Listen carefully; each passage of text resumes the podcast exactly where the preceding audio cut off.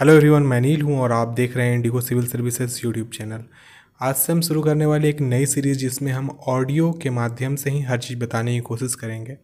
साथ में आपको ज़रूरत नहीं पड़ेगी कि आपको मोबाइल की स्क्रीन में ज़बरदस्ती देखना पड़े, क्योंकि मुझे भी पता है और आप भी इस चीज़ को जानते हैं कि अगर लंबे समय तक हम मोबाइल में देखते हैं तो हमारे आँख में स्ट्रेन होने की चांसेस ज़्यादा रहती हैं, क्योंकि हमें समय से सिलेबस भी कंप्लीट करना है। साथ में बिहार का एक बड़ा सा कंटेंट है जिसको कवर करना है, तो उसके लिए ही मैंने इस प्रकार की वीडियो की शुरुआत की है। तो इस वीडियो को आपको कुछ नहीं करना पड़ेगा, बस प्ले कर दीजिए और मिनिमाइज़ कर दीजिए और सारा का सारा कंटेंट को आप अच्छे तरीके से समझ सकते हैं, वो भी अच्छे से रिविज़न के साथ में। तो चलिए हम लोग इम्पॉर्टेंट कंटेंट को शुरू करते हैं। वैसे मैं बता दूं, ये जो हमारा सीरीज़ चलेगा इसमें टोटल नंबर ऑफ़ एक्सरसाइज हमारी सत्रह रहेंगी और सत्रह में सबसे पहला जो एक्सरसाइज रहेगा वो हमारा रहेगा बिहार एक परिचय। तो हम लोग एक एक करके हर एक कंटेंट को पढ़ेंगे और सभी चीज़ों को सिस्टमेटिकली समझने की कोशिश करेंगे। तो चलिए हम लोग बिहार एक परिचय जो हमारा अध्याय एक है उसको शुरू करते हैं। बिहार के संदर्भ में प्राचीन वर्णन ऋग्वेद से मिलता है। इस क्षेत्र में रहने वाले लोगों के लिए इस ग्रंथ में कीटक शब्द का प्रयोग किया गया है। सतप्रत ब्राह्मण में बिहार क्षेत्र में आर्यों का विस्तार संबंधी वर्णन मिलता है तथा पहली बार वर्तमान बिहार के भौगोलिक क्षेत्रों की चर्चा भी मिलती है। इस क्षेत्र में अनेक बिहार स्थित होने के कारण तुर्कों ने इसे बिहारों की भूमि अथवा अर्जे बिहार कहा। बिहार नाम का उल्लेख मिहांज उल सिराज की रचना तबकाते नासिरी में भी किया गया है। अब देखते हैं बिहार के बारे में कुछ और तथ्य। वैदिक युग में बिहार का नाम प्राच्य था या पूर्व प्रदेश के नाम से यह जाना जाता था। विश्व में प्रथम गणतंत्र वैशाली जो कि बिहार में स्थित है वो था। आकृति इसकी है आयताकार। भौगोलिक स्थिति देखा जाए तो चौबीस डिग्री बीस मिनट दस सेकंड से लेकर के सत्ताईस डिग्री इकतीस मिनट और पंद्रह सेकंड उत्तरी अक्षांश में है और तिरासी डिग्री उन्नीस मिनट पचास सेकंड से लेकर अट्ठासी डिग्री सत्रह मिनट चालीस सेकंड पूर्वी देशांतर में है। इसकी संपूर्ण क्षेत्रफल चौरानवे हज़ार एक सौ तिरसठ वर्ग किलोमीटर है। इसकी भौगोलिक सीमा को अगर हम देखेंगे तो उत्तर में नेपाल, दक्षिण में झारखंड, पूर्व में पश्चिम बंगाल और पश्चिम में उत्तर प्रदेश है। बिहार राज्य का विस्तार पूरब से दक्षिण की तरफ तीन सौ पैंतालीस किलोमीटर है और पूरब से पश्चिम की तरफ चार सौ तिरासी किलोमीटर है। राज्य की अवस्थिति भारत के उत्तर पूर्व में है। राजधानी इसकी पटना है। इसकी स्थापना एक अप्रैल उन्नीस सौ बारह में हुआ था। स्थापना दिवस बाईस मार्च को मनाया जाता है। उच्च न्यायालय की जो गठन की गई थी वो पटना में उन्नीस सौ सोलह में स्थापित किया गया था। अब देखते हैं हम लोग कुछ राजकीय चिन्ह। तो सबसे पहले राजकीय पशु को जानते हैं, वो है बैल। राजकीय चिन्ह है बोधि वृक्ष। राजकीय पक्षी है गौरैया। राजकीय मछली है देसी मांगूर। राजकीय पुष्प है गेंदा। राजकीय पशु है बैल। राजकीय वृक्ष है पीपल। राजकीय भाषा है हिंदी। द्वितीय राजकीय भाषा है उर्दू। राज्य में बोली जाने वाली अन्य भाषाएं हैं मैथिली, आठवीं अनुसूची में सम्मिलित करी गई है, भोजपुरी, मगही, अंगिका, वज्जिका इत्यादि। समुद्र तल से औसत ऊंचाई एक सौ तिहत्तर फीट है जो कि तिरपन मीटर के करीब होती है। समुद्र तट से बिहार की दूरी दो सौ किलोमीटर दूर है। औसत वर्षा यहाँ पर एक सौ पच्चीस सेंटीमीटर होती है। सबसे ज़्यादा वर्षा वाला क्षेत्र है किशनगंज। राज्य की कुल जनसंख्या दस करोड़ चालीस लाख निन्यानवे हज़ार चार सौ बावन है दो हज़ार ग्यारह के अनुसार। देश में कुल जनसंख्या का प्रतिशत आठ दशमलव छः शून्य प्रतिशत है। जनसंख्या के दृष्टिकोण से देश में यह तीसरा स्थान रखता है। कुल पुरुषों की संख्या पाँच सौ बयालीस अठहत्तर एक सौ संतावन है जो कि बावन दशमलव चौदह प्रतिशत के बराबर है। कुल महिलाओं की संख्या चार सौ अंठानवे इक्कीस दो सौ पंचानवे है जो कि सैंतालीस दशमलव छियालीस प्रतिशत के बराबर है। कुल शिशु जनसंख्या जीरो से छः साल का एक सौ इक्यानवे तैंतीस नौ सौ चौंसठ है। कुल शिशु पुरुष जीरो से लेकर छः वर्ष के बीच में अंठानवे सतासी दो सौ उनचालीस है। कुल शिशु महिला बिरानवे छियालीस सात सौ पच्चीस है। राज्य की जनसंख्या में दशकीय वृद्धि दो हज़ार एक से दो हज़ार ग्यारह के बीच में पच्चीस दशमलव एक प्रतिशत के करीब हुई थी, जो कि देश में छठा स्थान को रखता है। राज्य की जनसंख्या में औसत वार्षिकी वृद्धि दो हज़ार एक से दो हज़ार ग्यारह के बीच में दो दशमलव चौवन प्रतिशत हुई थी।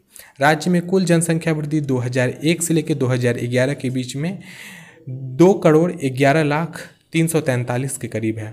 सर्वाधिक दशकीय वृद्धि वाला जिला मधेपुरा है, जो इकतीस दशमलव एक प्रतिशत को लेकर के है। न्यूनतम वार्षिक जनसंख्या वृद्धि वाला जिला गोपालगंज है, जो कि उन्नीस प्रतिशत के करीब में है। सर्वाधिक जनसंख्या वाला जिला पटना है, जो कि अंठावन अड़तीस चार सौ पैंसठ के करीब में है इसकी जनसंख्या। सर्वाधिक जनसंख्या घनत्व वाला जिला शिवहर है, आठ अठारह सौ अस्सी प्रति वर्ग किलोमीटर। न्यूनतम जनसंख्या घनत्व वाला जिला कैमूर है, जो कि चार सौ अट्ठासी प्रति वर्ग किलोमीटर के करीब में है। न्यूनतम जनसंख्या वाला जिला शेखपुरा है। कुल शहरी जनसंख्या एक करोड़ सत्रह लाख अंठावन हज़ार सोलह है, जो कि ग्यारह दशमलव तैंतीस प्रतिशत के करीब में है। और कुल ग्रामीण जनसंख्या बिहार की नौ करोड़ तेईस लाख इकतालीस हज़ार चार सौ छत्तीस है, जो कि अट्ठासी दशमलव सात प्रतिशत के करीब है। राज्य में जन्म दर तीस दशमलव नौ प्रतिशत प्रति हज़ार के करीब में है और राज्य में मृत्यु दर सात दशमलव नौ प्रति हज़ार के करीब में है। राज्य में मातृत्व मृत्यु दर एक लाख जीवित जन्म पर है तीन सौ इकतीस। राज्य में शिशु मृत्यु दर प्रति हज़ार जीवित जन्म पर इकसठ है। लिंगानुपात में देखा जाए तो नौ सौ अठारह महिलाएं प्रति हज़ार पुरुषों पर हैं। लिंगानुपात की दृष्टि से भारत के राज्यों में क्रम चौबीसवां है। सर्वाधिक लिंगानुपात वाला जिला गोपालगंज है एक हज़ार इक्कीस। न्यूनतम लिंगानुपात वाला जिला मुंगेर है आठ सौ छिहत्तर। शिशु लिंगानुपात में देखा जाए तो नौ सौ पैंतीस बालिकाएं हैं प्रति एक हज़ार बालकों पर। राज्य की साक्षरता दर इकसठ दशमलव आठ प्रतिशत है। कुल पुरुष साक्षरता दर इकहत्तर दशमलव दो प्रतिशत है। कुल महिला साक्षरता दर इक्यावन दशमलव पाँच प्रतिशत है। सर्वाधिक जनसंख्या वाला जिला रोहतास है। न्यूनतम साक्षरता वाला जिला पूर्णिया है। सर्वाधिक साक्षरता पुरुष में रोहतास है और न्यूनतम साक्षरता वाला पुरुष में पूर्णिया है। सर्वाधिक साक्षरता महिला का रोहतास में सबसे ज़्यादा है। न्यूनतम साक्षरता महिला का सहरसा में है। साक्षरता की दृष्टि से राज्य का भारत में क्रम पैंतीसवां है। अधिकतम अनुसूचित जाति एवं प्रतिशत वाला जिला गया है तीस दशमलव चार प्रतिशत। न्यूनतम अनुसूचित जाति वाला जिला शिवहर है। बिहार की कुल जनसंख्या में अनुसूचित जातियों का प्रतिशत पंद्रह दशमलव बहत्तर प्रतिशत है। न्यूनतम अनुसूचित जाति प्रतिशत वाला जिला किशनगंज है। राज्य में अधिकतम अनुसूचित जनजाति वाला जिला एवं प्रतिशत दर पश्चिम चंपारण का है, जो कि छः दशमलव चार प्रतिशत है। न्यूनतम अनुसूचित जनजाति वाला जिला शिवहर है। राज्य में सर्वाधिक नगरीय जनसंख्या विकास वाला जिला पटना है, जो कि तैंतालीस दशमलव चार आठ प्रतिशत के करीब में है। राज्य में न्यूनतम नगरीय जनसंख्या वाला जिला समस्तीपुर है तीन दशमलव चार चार छः प्रतिशत। राज्य में विधानसभा में अनुसूचित जाति हेतु आरक्षण की सीटें चालीस हैं।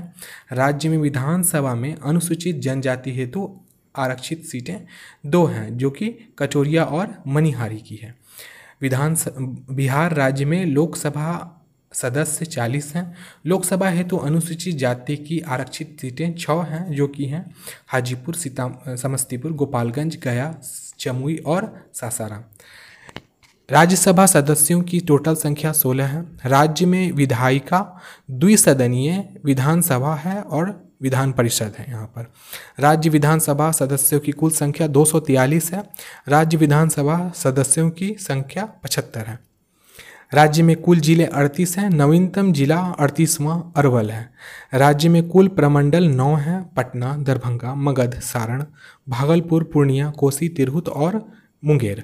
राज्य में कुल अनुमंडल एक सौ एक है। राज्य में राष्ट्रीय पार्क एक है, वाल्मीकि नगर राष्ट्रीय उद्यान, जो कि पश्चिम चंपारण में है। डॉल्फिन दिवस हर साल पाँच अक्टूबर को मनाया जाता है। राजकीय मेधा दिवस तीन दिसंबर को मनाया जाता है, जो कि डॉक्टर राजेंद्र प्रसाद का जन्म दिवस भी था। राज्य की सबसे बड़ी सिंचाई परियोजना गंडक नदी पर है। राज्य की सर्वाधिक वर्षा वाला जिला किशनगंज है। राज्य का सर्वाधिक गर्म जिला गया है और ठंडा जिला भी गया है। राज्य में न्यूनतम वर्षा वाला जिला औरंगाबाद है। राज्य की जलवायु मानसूनी है। राज्य की प्रमुख नदियां हैं गंगा, गंडक, सरयू, कोसी और सोन। राज्य में सर्वाधिक क्षेत्रफल वाले जिले घटते हुए क्रम में हैं। सबसे बड़ा जिला है पश्चिमी चंपारण, फिर गया, पूर्वी चंपारण तथा रोहतास। राज्य में न्यूनतम क्षेत्रफल वाले जिले बढ़ते हुए क्रम में हैं शिवहर, अरवल, शेखपुरा, लखीसराय। राज्य में सर्वाधिक साक्षरता दर वाले जिले घटते हुए क्रम में हैं रोहतास, पटना, भोजपुर, मुंगेर। राज्य में न्यूनतम साक्षरता वाले जिले बढ़ते क्रम में हैं पूर्णिया, सीतामढ़ी, कटिहार, मधेपुरा। राज्य में सर्वाधिक जनसंख्या वाले जिले घटते क्रम में हैं पटना, पूर्वी चंपारण, मुजफ्फरपुर और मधुबनी। राज्य में न्यूनतम जनसंख्या वाले जिले बढ़ते क्रम में हैं शेखपुरा, शिवहर, अरवल, लखीसराय। राज्य में सर्वाधिक लिंगानुपात वाले जिले हैं घटते हुए क्रम में गोपालगंज, सीवान, सारण एवं किशनगंज। राज्य में न्यूनतम लिंगानुपात वाले जिले हैं बढ़ते क्रम में मुंगेर, भागलपुर, खगड़िया और शिवहर। सर्वाधिक साक्षरता दर वाले जिले हैं बढ़ते हुए क्रम में रोहतास, पटना, भोजपुर तथा मुंगेर। न्यूनतम साक्षरता दर वाले जिले हैं बढ़ते क्रम में पूर्णिया, सीतामढ़ी, कटिहार, मधेपुरा। हमारे यहाँ के मुख्यमंत्री हैं नीतीश कुमार। बिहार के प्रथम मुख्यमंत्री का नाम श्री कृष्ण सिंह था। नेपाल की सीमा से स्पर्श करने वाले कुल जिले सात हैं, किशनगंज, अररिया, सुपौल, मधुबनी, सीतामढ़ी, पूर्वी चंपारण तथा पश्चिमी चंपारण। पश्चिम बंगाल की सीमा से स्पर्श करने वाले जिले तीन हैं, किशनगंज, पूर्णिया, कटिहार। झारखंड की सीमा से स्पर्श करने वाले जिले नौ हैं, कटिहार, भागलपुर, बांका, जमुई, नवादा, गया, औरंगाबाद, रोहतास तथा कैमूर। उत्तर प्रदेश की सीमा से संपर्क करने वाले सात जिले हैं, पश्चिमी चंपारण, गोपालगंज, सीवान, सारण, भोजपुर, बक्सर तथा कैमूर। बिहार का महापर्व छठ है। बिहार का सर्वोच्च शिखर सोमेश्वर चोटी है जो कि आठ सौ चौहत्तर मीटर ऊंची है। बिहार का बिहार का शोक कोसी नदी को कहा जाता है। बिहार का राष्ट्रीय पर्व पार्क वाल्मीकि नगर राष्ट्रीय उद्यान है। प्रमुख जैविक उद्यान संजय गांधी जैविक उद्यान, हरियाबाड़ा हिरन पार्क है। बिहार में वायु परिवहन का विकास वर्ष उन्नीस सौ साठ में हुआ था। अभी और हम लोग लास्ट में जाते जाते हम लोग बिहार के राजकीय प्रतीक को देख लेते हैं जो उससे रिलेटेड परीक्षा में सवाल आने के चांसेस रहते हैं बिहार एसएससी और बीपीएससी दोनों में। तो राजकीय चिन्ह बिहार का बोधि वृक्ष है। आप देख सकते हो ये एक पीपल का पेड़ है जिसके दोनों साइड में शुभ का निशान बना हुआ है और महात्मा बुद्ध जो अपने हाथ में पहने हुए थे वो उस बोधि वृक्ष से लटका हुआ है। राजकीय पशु हमारे यहाँ का बैल है। बैल को क्यों माना जाता है राजकीय पशु, मैं इसको आपको बता देता हूँ। क्योंकि पुराने समय में जब ट्रैक्टर्स या और नहीं हुआ करते थे, आज ना बहुत ज़्यादा टेक्नोलॉजी डेवलप कर गई है, तो उस समय बैल का ही इस्तेमाल कृषि के लिए किया जाता था बिहार क्षेत्र में, इसलिए राजकीय पशु बैल को कहा गया है। राजकीय वृक्ष पीपल को कहा गया है क्यों, क्योंकि इसी पर बुद्ध को इसी के नीचे में बुद्ध को ज्ञान की प्राप्ति हुई थी। राजकीय मछली देसी मांगूर है क्योंकि सबसे स्वादिष्ट है और एक तरीके से देखा जाए तो हमारे यहाँ की जो मछली खाने वाले लोगों की श्रेणी है उसमें बहुत ज़्यादा यह पसंद की जाती है। राजकीय पुष्प गेंदा है क्योंकि ये लंबे समय तक ड्यूरेबल रहता है, जल्दी खराब नहीं होता है और शादी विवाह या किसी भी प्रकार के शुभ उपलक्ष्य शुभ उपलक्ष्य में गेंदा का इस्तेमाल किया जाता है। राजकीय पक्षी हमारे यहाँ की गौरैया है क्योंकि ये छोटी चिड़िया होती है, ज़्यादा नुकसान नहीं पहुँचाती है, साथ में ये जितने भी कीट पतंगे होते हैं उसे भी खा जाती है और किसान की दोस्त भी कहा जाता है। वैसे गौरैया जो चिड़िया होती है वो अन्न भी खा जाती है, धान वगैरह भी खा जाती है, लेकिन फिर भी किसान को उससे फ़र्क नहीं पड़ता है क्योंकि इस चिड़िया का साइज़ छोटा होता है और ये कीड़ों से भी सुरक्षा प्रदान करती है। बिहार के बारे में कुछ हम लोग प्रागैतिहासिक स्थल और ऐतिहासिक स्थल को भी देख लेते हैं। तो बिहार में प्रागैतिहासिक स्थल में देखा जाए तो चिरांद जो कि मुंगेर में है, चे चेचर जो कि वैशाली जिले में है, सोनपुर, मनेर जो कि पटना में है, राजगीर, नालंदा, पाटलिपुत्र, बराबर की पहाड़ियाँ इत्यादि हैं। और ऐतिहासिक स्थल में देखा जाए तो प्राचीन पाषाणकालीन स्थल में देखा जाए तो मुंगेर, नालंदा, कैमूर की पहाड़ियाँ हैं। मध्य पाषाण काल में देखा जाए तो मुंगेर, नालंदा, नवादा और जमुई है। नवपाषाणकालीन स्थल को देखा जाए तो चिरांद, श्वेतपुर जो कि वैशाली में है, सेनुआर जो कि रोहतास में है, मनेर जो कि पटना में स्थित है। तो ये हमारा जो आज का एक्सरसाइज था सबसे प्रथम वाला बिहार के बारे में, बिहार एक परिचय, वो है। अब हम लोग इससे रिलेटेड कुछ महत्वपूर्ण वस्तुनिष्ठ प्रश्न को भी देख लेते हैं, जिसका जवाब मैं डायरेक्ट दूंगा। आप इसको एक बार दो बार याद कर लोगे तो इससे रिलेटेड क्वेश्चंस आपके एग्जामिनेशन में कभी नहीं छूटेंगे। तो बिहार का राजकीय मेधा दिवस किस तिथि को मनाया जाता है? तो यह हर साल तीन दिसंबर को मनाया जाता है। कौन सी भाषा बिहार की द्वितीय राजकीय भाषा है? तो उर्दू है। बिहार राज्य सरकार द्वारा प्रतिवर्ष डॉल्फिन दिवस किस दिन मनाया जाता है? तो पाँच अक्टूबर को मनाया जाता है। बिहार के किस जिले की सीमा नेपाल व पश्चिम बंगाल दोनों से स्पर्श करती है? तो किशनगंज की स्पर्श करती है। वर्ष दो हज़ार ग्यारह की जनगणना के अनुसार बिहार में न्यूनतम दशकीय वृद्धि वाला जिला कौन सा था? तो गोपालगंज था। बिहार की कुल जनसंख्या में अनुसूचित जातियों का प्रतिशत कितना है? तो पंद्रह दशमलव नौ प्रतिशत है। बिहार विधानसभा की अनुसूचित जनजाति हेतु आरक्षित सीटों की संख्याएं कितनी हैं? तो दो हैं। बिहार का अड़तीसवां जिला अरवल है। बिहार में प्रमंडलों की संख्या नौ है। जनसंख्या घनत्व में बिहार का भारत में स्थान प्रथम है। बिहार में शहरी जनसंख्या का प्रतिशत ग्यारह दशमलव तीन प्रतिशत है। बिहार राज्य की स्थापना एक अप्रैल उन्नीस सौ बारह को की गई थी। बिहार का स्थापना दिवस बाईस मार्च को मनाया जाता है। बिहार का कुल क्षेत्रफल चौरानवे एक सौ तिरसठ वर्ग किलोमीटर है। निम्नलिखित बिहार का बिहार के उत्तर से दक्षिण का विस्तार तीन सौ पैंतालीस किलोमीटर है। पूरब से पश्चिम का विस्तार चार सौ तिरासी किलोमीटर है। बिहार की समुद्र तल से ऊंचाई एक सौ तिहत्तर फीट के करीब में है, जो कि पचास मीटर के करीब आती है। बिहार का राजकीय चिन्ह बोधि वृक्ष है। बिहार का राजकीय वृक्ष पीपल का पेड़ है। बिहार का राजकीय पक्षी गौरैया है। बिहार का राजकीय पुष्प गेंदा है। बिहार का राजकीय पशु बैल है। बिहार का सबसे उत्तर में पश्चिम चंपारण नाम का जिला है। बिहार का सबसे पश्चिम में कैमूर जिला है। बिहार के सबसे पूर्व में किशनगंज जिला है। बिहार के किस जिले के समीप नेपाल से सीमा संपर्क नहीं करती है? तो शिवहर से नहीं करती है। बिहार का कौन सा जिला उत्तर प्रदेश के साथ सीमा साझा करता है? तो इसका जवाब हो जाएगा उत्तर प्रदेश से जो करता है वो पश्चिमी चंपारण है और उसके साथ साथ में सिवान है। बिहार का कौन सा जिला झारखंड जिला के साथ सीमा साझा नहीं करता है? तो जहानाबाद नहीं करता है। किस जिले से पटना का पट, कौन सा जिला पटना से नहीं सटता है? तो शेखपुरा नहीं सटता है। बिहार के किस जिले की सीमा उत्तर प्रदेश की सीमा से स्पर्श नहीं करती है? तो भोजपुर की नहीं करती है। राज्यों के निर्माण के क्रमानुसार झारखंड राज्य का क्रम अट्ठाईसवां है। निम्नलिखित में से किस का संबंध पश्चिमोत्तरी मैदानी भाग से है? तो सबसे पहला आप देख लीजिएगा शिवहर से का, सीतामढ़ी का और गोपालगंज का है।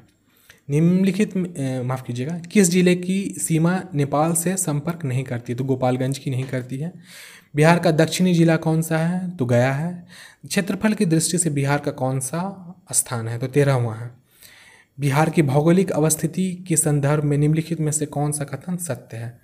तो मैं आपको बता देता हूँ। चौबीस डिग्री अट्ठाईस मिनट दस सेकंड उत्तरी अक्षांश से लेकर सत्ताईस डिग्री इकतीस मिनट पंद्रह सेकंड उत्तरी अक्षांश तक। निम्नलिखित में से किस जिले की सीमा नेपाल से स्पर्श नहीं करती? तो गोपालगंज की नहीं करती है। बिहार के किस जिले की सीमा झारखंड राज्य से स्पर्श नहीं करती है? मुंगेर की नहीं करती है। किस जिले की सीमा सीमावर्ती देश नेपाल से स्पर्श करती है? तो अररिया की करती है। प्रथम मुख्यमंत्री कौन थे? तो श्री कृष्ण से श्री कृष्ण सिंह थे। बिहार का सर्वाधिक क्षेत्रफल वाला जिला पश्चिमी चंपारण है। बिहार का सबसे न्यूनतम क्षेत्रफल वाला जिला शिवहर है। बिहार राज्य में कितने जिलों की सीमा झारखंड राज्य से स्पर्श करती है? तो नौ। बिहार राज्य के कितने जिलों की सीमा नेपाल से स्पर्श करती है? सात। बिहार की कौन सी भाषा भारतीय संविधान की आठवीं अनुसूची में सम्मिलित है? तो मैथिली।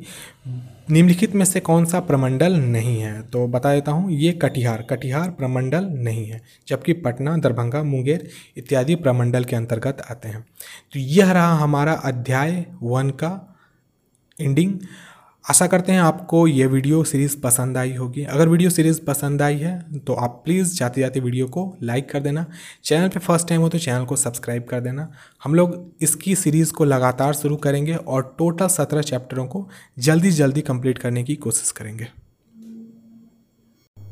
हेलो एवरीवन, आज हम लोग पढ़ने वाले हैं एक्सरसाइज थ्री जो कि बिहार की ऐतिहासिक पृष्ठभूमि है। इसको हम लोग अभी कवर करने वाले हैं। बिहार के दक्षिण भाग में पूरा पाषाण काल के औजार मिले हैं। पत्थर की कुल्हाड़ियों के फल, चाकू और खुरपी के रूप में प्रयोग किए जाने वाले पत्थर के टुकड़े ऐसे अवशेष मुंगेर, पटना, गया, नवादा जिले के उत्खनन में प्राप्त हुए हैं जो अनुमानतः एक सौ हजार ईसा पूर्व काल के हैं। मुंगेर के भीम भांड से आरंभिक पूरा पाषाणकालीन औजार भी मिले हैं। मध्य पाषाण युग की शुरुआत एक हज़ार से लेकर के चालीस हजार एक सौ हज़ार से लेकर के चालीस हज़ार ईसा पूर्व के अवशेष भी मुंगेर से मिले हैं। ये छोटे आकार के पत्थर से बने सामान हैं जो तेज धार और नोक वाले हैं। नवपाषाण युग के अवशेष उत्तर बिहार के चिरांद जो कि सारण जिला में है और चेचर जो कि वैशाली जिला में है वहाँ से प्राप्त हुए हैं। इनका काल सामान्यतः पच्चीस सौ ईसा पूर्व से लेकर के पंद्रह सौ ईसा पूर्व के मध्य में है। इनमें पत्थर के सूक्ष्म औजार के साथ साथ हड्डी के उपकरण भी प्राप्त हुए हैं। भारत में चिरांद, सारण से ही हड्डी के उपकरण प्रचुर मात्रा में मिले हैं। ताम्र पाषाण युग एवं इसके परवर्ती चरण के अवशेष चिरांद जो कि सारण में है, चेचर जो वैशाली में है, सोनपुर जो कि सारण में है और मनेर जो पटना में है वहाँ से प्राप्त हुए हैं। चिरांद में ताम्र पाषाण युगीन काले लाल मृदभांड भी प्राप्त हुए हैं। उत्तर वैदिक काल जो कि एक हज़ार से लेकर के छह सौ ईसा पूर्व के समय की है में आर्य का प्रसार पूर्वी भारत से आरंभ हुआ था। इसमें लौह प्रौद्योगिकी की देन निर्याय निर्या निर्यानक थी। भारत में एक सौ एक हज़ार से आठ सौ ईसा पूर्व के मध्य लोहे का उपयोग आरंभ हुआ और इसी समय आर्यों का बिहार में विस्तार प्रारंभ भी हुआ। लगभग आठ सौ ईसा पूर्व में रचित शतपथ ब्राह्मण विदेह माधव और उसके पुरोहित गौतम रहुगुण के सरस्वती नदी के तट पर आगे बढ़ते हुए बिहार में सदानीडा नदी जो कि गंडक नाम से जानी जाती है के तट पर पहुंचने का विवरण प्राप्त होता है। छठी शताब्दी ईसा पूर्व में बौद्ध रचनाओं के अनुसार सोलह जनपदों और लगभग दस गणराज्यों की जानकारी मिलती है जिनमें तीन महाजनपद अंग, मगध और लिच्छवी बिहार में स्थित थे। इस तीनों के संबंध में विस्तृत जानकारी अंगुत्तर निकाय तथा भगवती सूत्र से भी मिलती है। अंग महाजनपद बिहार के वर्तमान मुंगेर और चंपारण जिले के क्षेत्र में फैला हुआ था। इसकी राजधानी चंपा जो वर्तमान में चंपानगर भागलपुर के समीप में है वहां पर स्थित थी। बौद्ध साहित्य में चंपा को तत्कालीन छह प्रमुख नगरों में स्वीकार स्वीकारा गया है। मगध महाजनपद के अधीन आधुनिक पटना, नालंदा, गया और शाहाबाद के कुछ क्षेत्र थे। इसकी राजधानी गृहराज अथवा राजगृह जो वर्तमान में राजगीर के नाम से जानी जाती है वह थी। वैदिक साहित्य में मगध के लोगों का उल्लेख बाह बृहत अर्थात पतित के रूप में किया जाता है। छठी शताब्दी ईसा पूर्व से पहले मगध में बहिद्रनथ राजवंश के शासन का उल्लेख प्राप्त होता है। गंगा के उत्तर में वर्तमान तिरहुत प्रमंडल के वज्जियों का संघ था जो आठ गणराज्यों से मिलकर बना था। इसमें सबसे प्रबल लिच्छवी गणराज्य था जिसकी सीमाएं वर्तमान वैशाली और मुजफ्फरपुर जिलों तक फैली हुई थी तथा राजधानी इनकी वैशाली थी। लिच्छवी गणराज्य ने अपनी राजधानी वैशाली में विश्व के पहले गणराज्य की स्थापना की थी। आठ गणराज्यों में से एक सात्विक जो कि ज्ञात त्रिक नाम से भी जाना जाता है गणराज्य था जिसके प्रमुख सिद्धार्थ ने यहाँ महावीर का जन्म पाँच सौ चालीस ईसा पूर्व में कुंडल ग्राम में हुआ था। उनकी माता त्रिशला लिच्छवी साम्राज्य की प्रमुख चेटक की बहन थी। महावीर स्वामी ने चार सौ अड़सठ ईसा पूर्व में पावापुरी में निर्माण कराया गया था निर्वाण प्राप्त किया था। कौटिल्य ने लिच्छवी राज्य का उल्लेख राज शब्दोप शब्दोपजीवी संघ के रूप में किया है। लिच्छवी राज्य की राजधानी वैशाली की पहचान बसाड़ नामक गांव से की गई है। पूर्वोत्तर बिहार के शाक्य गणराज्य में सिद्धार्थ गौतम बुद्ध का जन्म हुआ था। यह इस गणराज्य की राजधानी कपिलावस्तु थी। इसी के समीप लुम्बिनी में गौतम बुद्ध का जन्म हुआ था। गौतम बुद्ध ने बोध गया में एक पीपल वृक्ष के नीचे ज्ञान की प्राप्ति की। यजुर्वेद में सबसे पहले विदेह राज्य का उल्लेख मिलता है। यहाँ के राजवंश की शुरुआत इक्ष्वाकु के पुत्र निमि विदेह से मानी जाती है। राजा मिथि जनक विदेह ने मिथिला की स्थापना की थी। इस वंश के पच्चीसवें राजा शिरध्वज जनक थे जिनके द्वारा गोद ली गई पुत्री सीता का विवाह कौशल के राजा दशरथ के पुत्र राम से हुआ था। शतपथ ब्राह्मण में विदेह के जनक का उल्लेख सम्राट के रूप में किया गया है। ऋग्वेद में बिहार क्षेत्र के लिए कीटक और बृहत शब्द का प्रयोग भी हुआ है। वाल्मीकि रामायण में मलद एवं करुणा शब्द का प्रयोग संभवतः बक्सर क्षेत्र के लिए हुआ है। माना जाता है कि यहाँ ताड़िका राक्षसी का वध भगवान राम के द्वारा किया गया था। वायुपुराण के अनुसार गया में असुरों का राज्य था। ऋग्वेद में कीटक क्षेत्रों के अमित्र शासक प्रेमगंध की चर्चा हुई है, जबकि अर्थार्ववेद में अंग एवं मगध का उल्लेख भी मिलता है। छठी शताब्दी ईसा पूर्व में हर्यक वंश का राजा स्थापित हुआ था। इस राज्य का संस्थापक बिंबिसार कौशल के प्रसन्न प्रसन्नजीत थे। अवंती के चंड प्रद्योत तथा महात्मा बुद्ध का समकालीन भी था। वो उसने पाँच सौ बयालीस से चार सौ बिरानवे ईसा पूर्व तक शासन किया था। बिंबिसार का राजकीय वैद्य जीवक था, जिसे अवंती राज्य के अनुरोध पर उज्जैन भी भेजा गया था। बिंबिसार ने कौशल नरेश प्रसेनजीत की बहन कौशल देवी लिच्छवी राजा चेटक की पुत्री चेलना चेलना तथा मृदराज की राजकुमारी क्षेमा के साथ विवाह किया था। वैशाली की नगरवधु आम्रपाली से भी इसके संबंध थे। भारतीय इतिहास में बिंबिसार की स्थायी सेना रखने वाला पहला शासक माना जाता है। मगध की राजधानी राजगिरी का निर्माण महागोविंद नामक वास्तुकार ने किया था, जो बिंबिसार के दरबार में रहता था। बिंबिसार की हत्या का उसका महत्वाकांक्षी पुत्र अजातशत्रु सिंहासन पर बैठा। इस तथ्य के तथ्य से बौद्ध स्रोत सहमत है, जबकि जैन स्रोत सहमत असहमत हैं। अजातशत्रु ने चार सौ बानवे चार सौ बिरानवे से लेकर के चार सौ साठ ईसा पूर्व तक शासन किया। अजातशत्रु ने कौशल नरेश प्रसेनजीत की पराजित कर उसकी पुत्री वजीरा के साथ विवाह किया था। अजातशत्रु ने लिच्छवियों में षड्यंत्र द्वारा फूट डालकर उन्हें पराजित भी किया। अजातशत्रु ने युद्ध शस्त्रों में शिला कंटक तथा रथ मूसल जैसे नवीन शस्त्रों की भी खोज की थी। आजीवक संप्रदाय की स्थापना मक्खली गोशाल की मृत्यु मगध लिच्छवी संघर्ष में हुई थी। अजातशत्रु ने शासनकाल के समय चार सौ तिरासी ईसा पूर्व में प्रथम बौद्ध संगी, संगीति का आयोजन राजगिरी में किया था।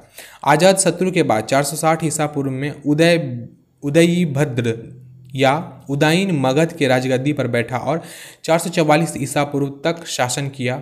महावंश के अनुसार उसने पटना में गंगा और सोन के संगम पर किला बनवाया, जिसके बाद में कुसुमपुर या पाटलिपुत्र के रूप में वह विकसित हो गया।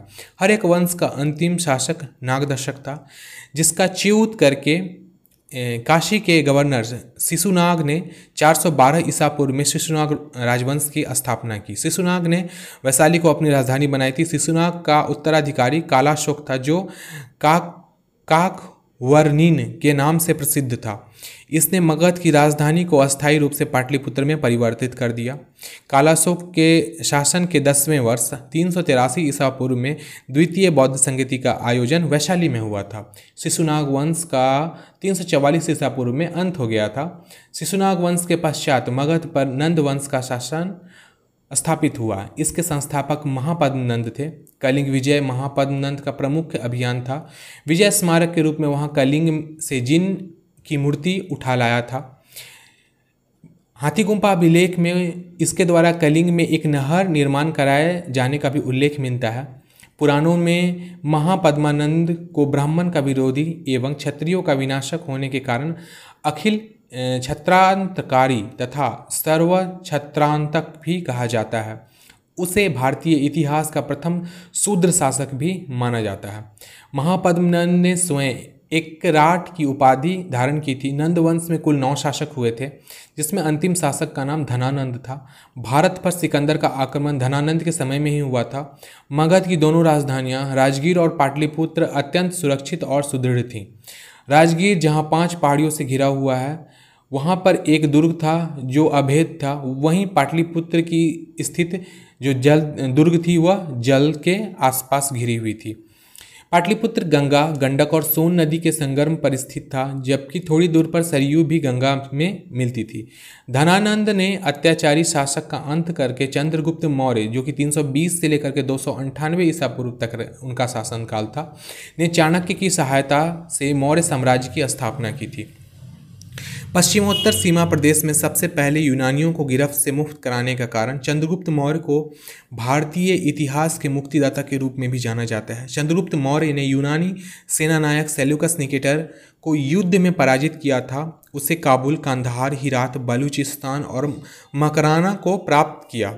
साथ ही सेल्यूकस की पुत्री से विवाह भी किया था। सेल्यूकस का दूत मेघस्थनीज तीन सौ पंद्रह ईसा पूर्व में चंद्रगुप्त मौर्य के दरबार में पाटलिपुत्र आया था। मेघस्थनीज की इंडिका में राजधानी पाटलिपुत्र के नगर प्रशासन की विस्तृत चर्चा मिलती है। इसमें पाटलिपुत्र को पाली ब्रोथा कहा गया है। पाटलिपुत्र के प्रशासन का दायित्व तीन नगरीय की सभा पर था, जो पाँच पाँच सदस्यों की छः समितियों में संगठित थे। चंद्रगुप्त मौर्य की राजप्रसाद के अवशेष पटना के समीप कुम्हरारा गांव से मिलते हैं। इसे खोजने का श्रेय स्पूनर को है।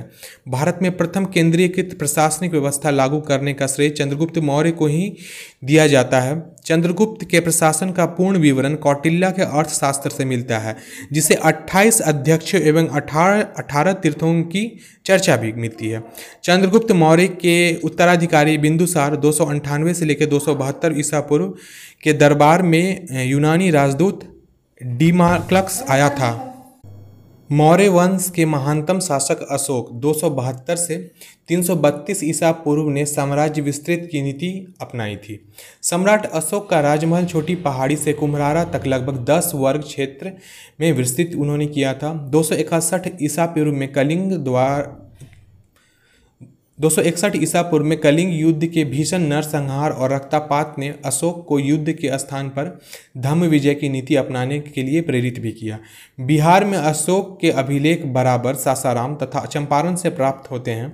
वैशाली और पाटलिपुत्रा में अशोक के स्तंभ भी प्राप्त हुए हैं, परंतु उन पर अभिलेख नहीं उत्कीर्ण हैं। सम्राट अशोक ने अपने भाई महेंद्र के लिए संत की कुटिया रूपी पहाड़ी निर्मित करवाई थी। सम्राट अशोक ने पाटलिपुत्र में पंच पहाड़ियों का भी निर्माण कराया था। अशोक ने अपने शासन के बारहवें वर्ष में गया के निकट बराबर की पहाड़ी में सुदामा गुफा का निर्माण भी कराया था। उसे आजीविकों को दान में भी दे दिया था। अशोक अपना पहला भारतीय अशोक पहला भारतीय शासक था जिसने अपने शिलालेखों के सहारे सीधे अपनी प्रजा को संबोधित किया था। ये शिलालेख मुख्य रूप से प्राकृत भाषा तथा ब्राह्मी लिपि में लिखे गए हैं। इसके अलावा खरोष्ट, अरमाइन तथा यूनानी लिपियों का भी प्रयोग किया गया है।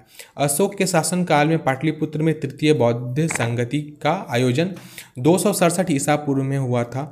मौर्य शासनकाल में पाटलिपुत्र बौद्धिक क्रियाकलापों का बड़ा केंद्र था। इस समय पाटलिपुत्र के प्रमुख विद्वान थे उपवर्षा, वैश, पाणिनि, वेदी और चाणक्य, साथ में पिंगला। मौर्य साम्राज्य का अंत एक सौ पचासी ईसा पूर्व में हो गया था। अंतिम मौर्य शासक बृहद्रथ की हत्या उसके सेनापति पुष्यमित्र शुंग के द्वारा कर दी गई थी। पुष्यमित्र शुंग ने शुंग वंश की स्थापना की, जिसके शासनकाल में यवनों ने पाटलिपुत्रा पर आक्रमण किया। संभवतः यह आक्रमण डेमेट्रियस ने कराया था। शुंग ब्राह्मण थे और ऐसा माना जाता है कि उन्हें बौद्ध धर्म के प्रति असहिष्णुता की नीति अपनाई थी। पातंजलि शुंगों के दरबार में रहते थे तथा संभवतः मनुस्मृति का संकलन शुंग के ही काल में हुआ था। पचहत्तर ईसा पूर्व में शुंग वंश के अंतिम शासक देवभूमि की हत्या करके उसके सचिव वासुदेव ने मगध पर कवर्ण कण्व वंश की स्थापना की थी। अब देखते हैं हम लोग बौद्ध सभाओं के बारे में। सबसे पहले बौद्ध सभा का आयोजन वर्ष चार सौ तिरासी ईसा पूर्व है। बुद्ध की मृत्यु के तुरंत बाद आयोजन स्थल था समतपर्णी गुफा, जो कि राजगिर बिहार में है।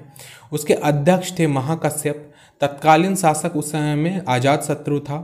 उद्देश्य था बुद्ध के प्रमुख उपदेश की शुद्धता को बनाए रखना। परिणाम निकला उसका आनंद द्वारा सुत्त पिटक बुद्ध के उपदेश तथा उपल उपाली द्वारा विनय पिटक संघ संहिता नामक ग्रंथों का संकलन किया जाना। द्वितीय बौद्ध सभा का आयोजन वर्ष तीन सौ तिरासी ईसा पूर्व था। आयोजन स्थल थी वैशाली। अध्यक्ष थे सब्बाकामी सब्बाकामी तत्कालीन अध्यक्ष थे कालाशोक अथवा काक वर्णिन। शिशुनाग वंश से यह बिलोंग करते थे। उद्देश्य था वज्जी भिक्षुओं तथा उसके विरोधियों के बीच उठे विवाद की सुलझाना। इसका परिणाम निकला था बौद्ध संघ में प्रथम विभाजन हुआ। कट्टरवादियों को स्थावीर स्थावीरवादी तथा थेरवादी तथा गैर कट्टरवादियों को महासंघिका या सर्वस्तिवादी कहा जाने लगा। तृतीय बौद्ध सभा का आयोजन वर्ष था दो सौ सैंतालीस ईसा पूर्व। आयोजन स्थल था पाटलिपुत्र। अध्यक्ष थे इसके मेगालीपुत्स्तिका, उपगुप्त नाम से भी वह प्रसिद्ध प्रसिद्ध थे। तत्कालीन शासक उस समय में अशोक था अशोक थे। उद्देश्य था बौद्ध धर्म का अधिकार करने के विभिन्न दावाओं को सुलझाना। इसका परिणाम निकला स्थिरवा अस्थावीरवादी स्थापित तथा दूसरे बौद्ध मत विरोध घोषित। त्रिपिटक का अंतिम संकलन अर्थात अभिधम्म पिटक बौद्ध दर्शन की रचना। विश्व के विभिन्न भागों में धर्म प्रचारक को भेजने भेजने का निर्णय। चतुर्थ बौद्ध सभा का आयोजन वर्ष प्रथम शताब्दी ईसा पूर्व। आयोजन का स्थल था कुंडलवन कश्मीर। अध्यक्ष थे वसुमित्र, उपाध्यक्ष थे अश्वघोष। तत्कालीन शासक था कनिष्क। उद्देश्य था बौद्ध मतों के सभी अठारह संप्रदायों के बीच उत्पन्न हुए विवादों को सुलझाना और टीकाओं का संकलन करना। परिणाम हुआ बौद्ध धर्म का हीनयान और महायान में स्पष्ट विभाजन हो गया। महाविभास के रूप में अस्था अस्थावीरवादियों के सिद्धांतों का संकलन हुआ। इसमें इम्पोर्टेंट क्या हुआ तो सभा की कार्रवाई को पाली भाषा के स्थान पर संस्कृत भाषा में संचालित कराई गई थी तथा त्रिपिटक पर परि प्रमाणिक भाष्य विभाषा शास्त्र की रचना भी हुई थी। अगला पॉइंट है कर्ण वंश के अंतिम शासक थे आंध्र सतवाहन ने अपदस्थ कर दिया, लेकिन इसके मध्य पर शासन का स्पष्ट प्रमाण नहीं मिलता है। प्रथम शताब्दी ईसा में कुषाण नरेश कनिष्क ने पाटलिपुत्र पर आक्रमण किया तथा यहाँ के प्रसिद्ध बौद्ध विद्वान अश्वघोष को अपने दरबार प्रसन्न किया। कनिष्क के शासनकाल में चतुर्थ बौद्ध संगति का आयोजन हुआ था। महावस्तु नामक बौद्ध ग्रंथ के अनुसार ईसा पूर्व दूसरी शताब्दी में राजगिरी में छत्तीस प्रकार के शिल्पी रहा करते थे। उड़ीसा के शासन खारवेल ने मगध पर विजय प्राप्त की थी। बिहार का गौरव का पुरूरु द्वार गुप्त वंश द्वारा चौथी शताब्दी में हुआ था। चंद्रगुप्त प्रथम ने तीन सौ बीस ईसा में पाटलिपुत्र के महाराजाधिराज की उपाधि हासिल की।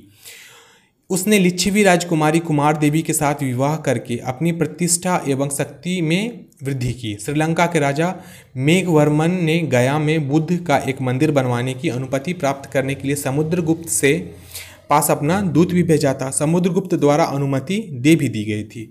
गुप्त कालीन में बनी दो मीटर से भी ऊंची बुद्ध की एक कांस्य प्रतिमा भागलपुर के निकट सुल्तानगंज में पाई गई है। चंद्रगुप्त द्वितीय विक्रमादित्य तीन सौ अस्सी से लेकर चार सौ बारह ईसा पूर्व के शासनकाल में चीनी यात्री फाहियान आया था।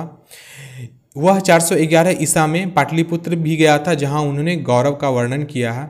यहां फाहियान ने तीन वर्ष तक संस्कृत का अध्ययन भी किया। चंद्रगुप्त द्वितीय विक्रमादित्य के दरबार में नौ रत्नों में शामिल थे कालिदास, वराहमिहिर, घट घटक, पर शंकु, छपक छपणक, वराचुई, बेताल भट्ट, धनवंतरी और अमर सिंह। नालंदा महाविहार की स्थापना कुमार गुप्त प्रथम चार सौ चौदह से चार सौ पचपन ईसा में की थी। कालांतर में यह विद्या का प्रमुख केंद्र बन गया। सुल्तानगंज, जो कि भागलपुर जिला में स्थित है, का आज गैवीनाथ मंदिर तथा कहलगांव के समीप स्थित गुफाएं गुप्त काल में निर्मित हुई थी। बोध गया में महाबोधि मंदिर तथा राजगिरी में मनियार मठ का निर्माण गुप्त काल में हुआ था। गुप्त काल में पाटलिपुत्र मूर्तिकला का प्रमुख केंद्र था। हुण शासक मिहिर कुल ने पाटलिपुत्र पर आक्रमण कर नरसिंह गुप्त बालादित्य को पराजित किया तथा उसे बंगाल तक खदेड़ दिया। गुप्त काल के प्रसिद्ध खगोलविद एवं गणितज्ञ आर्यभट्ट, बराहमिहिर और गुप्त ब्रह्मगुप्त पाटलिपुत्रा के ही निवासी थे। परावर्ती गुप्त शासकों के साथ ही बिहार में कुछ हिस्सों पर मौखरियों का भी शासन रहा।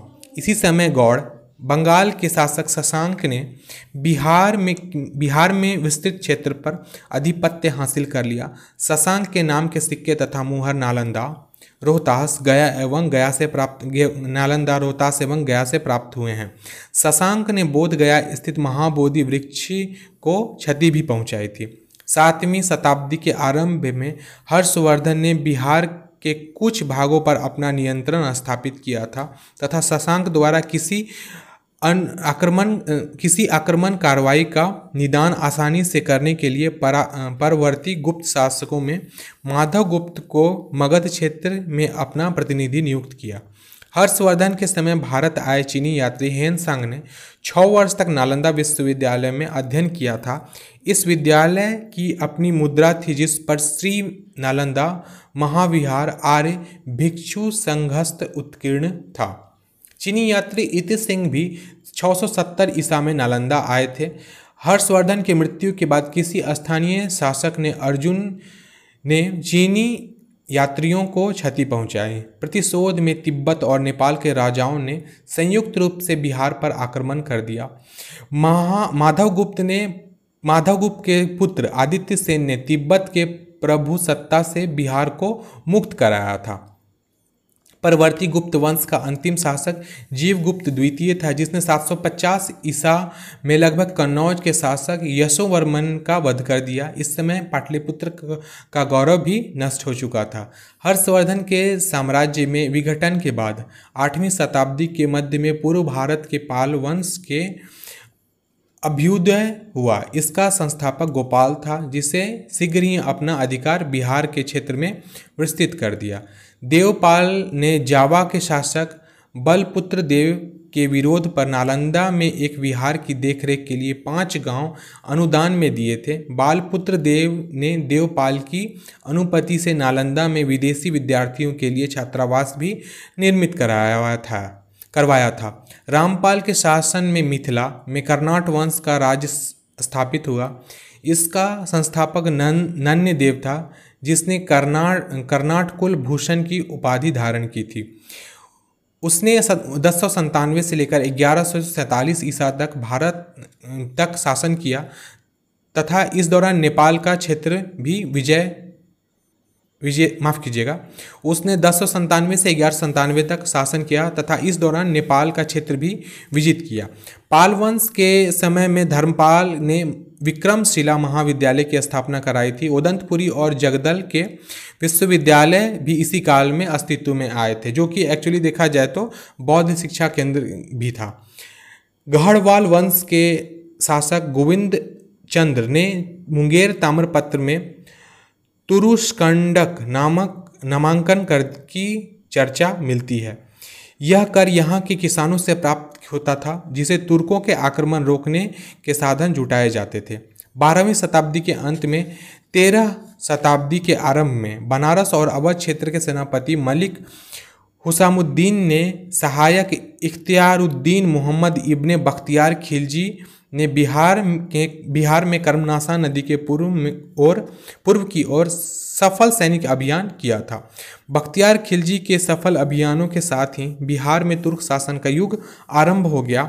इस समय सेन वंश का शासक लक्ष्मण सेन और पाल वंश का शासक इंद्रधुम्पाल था।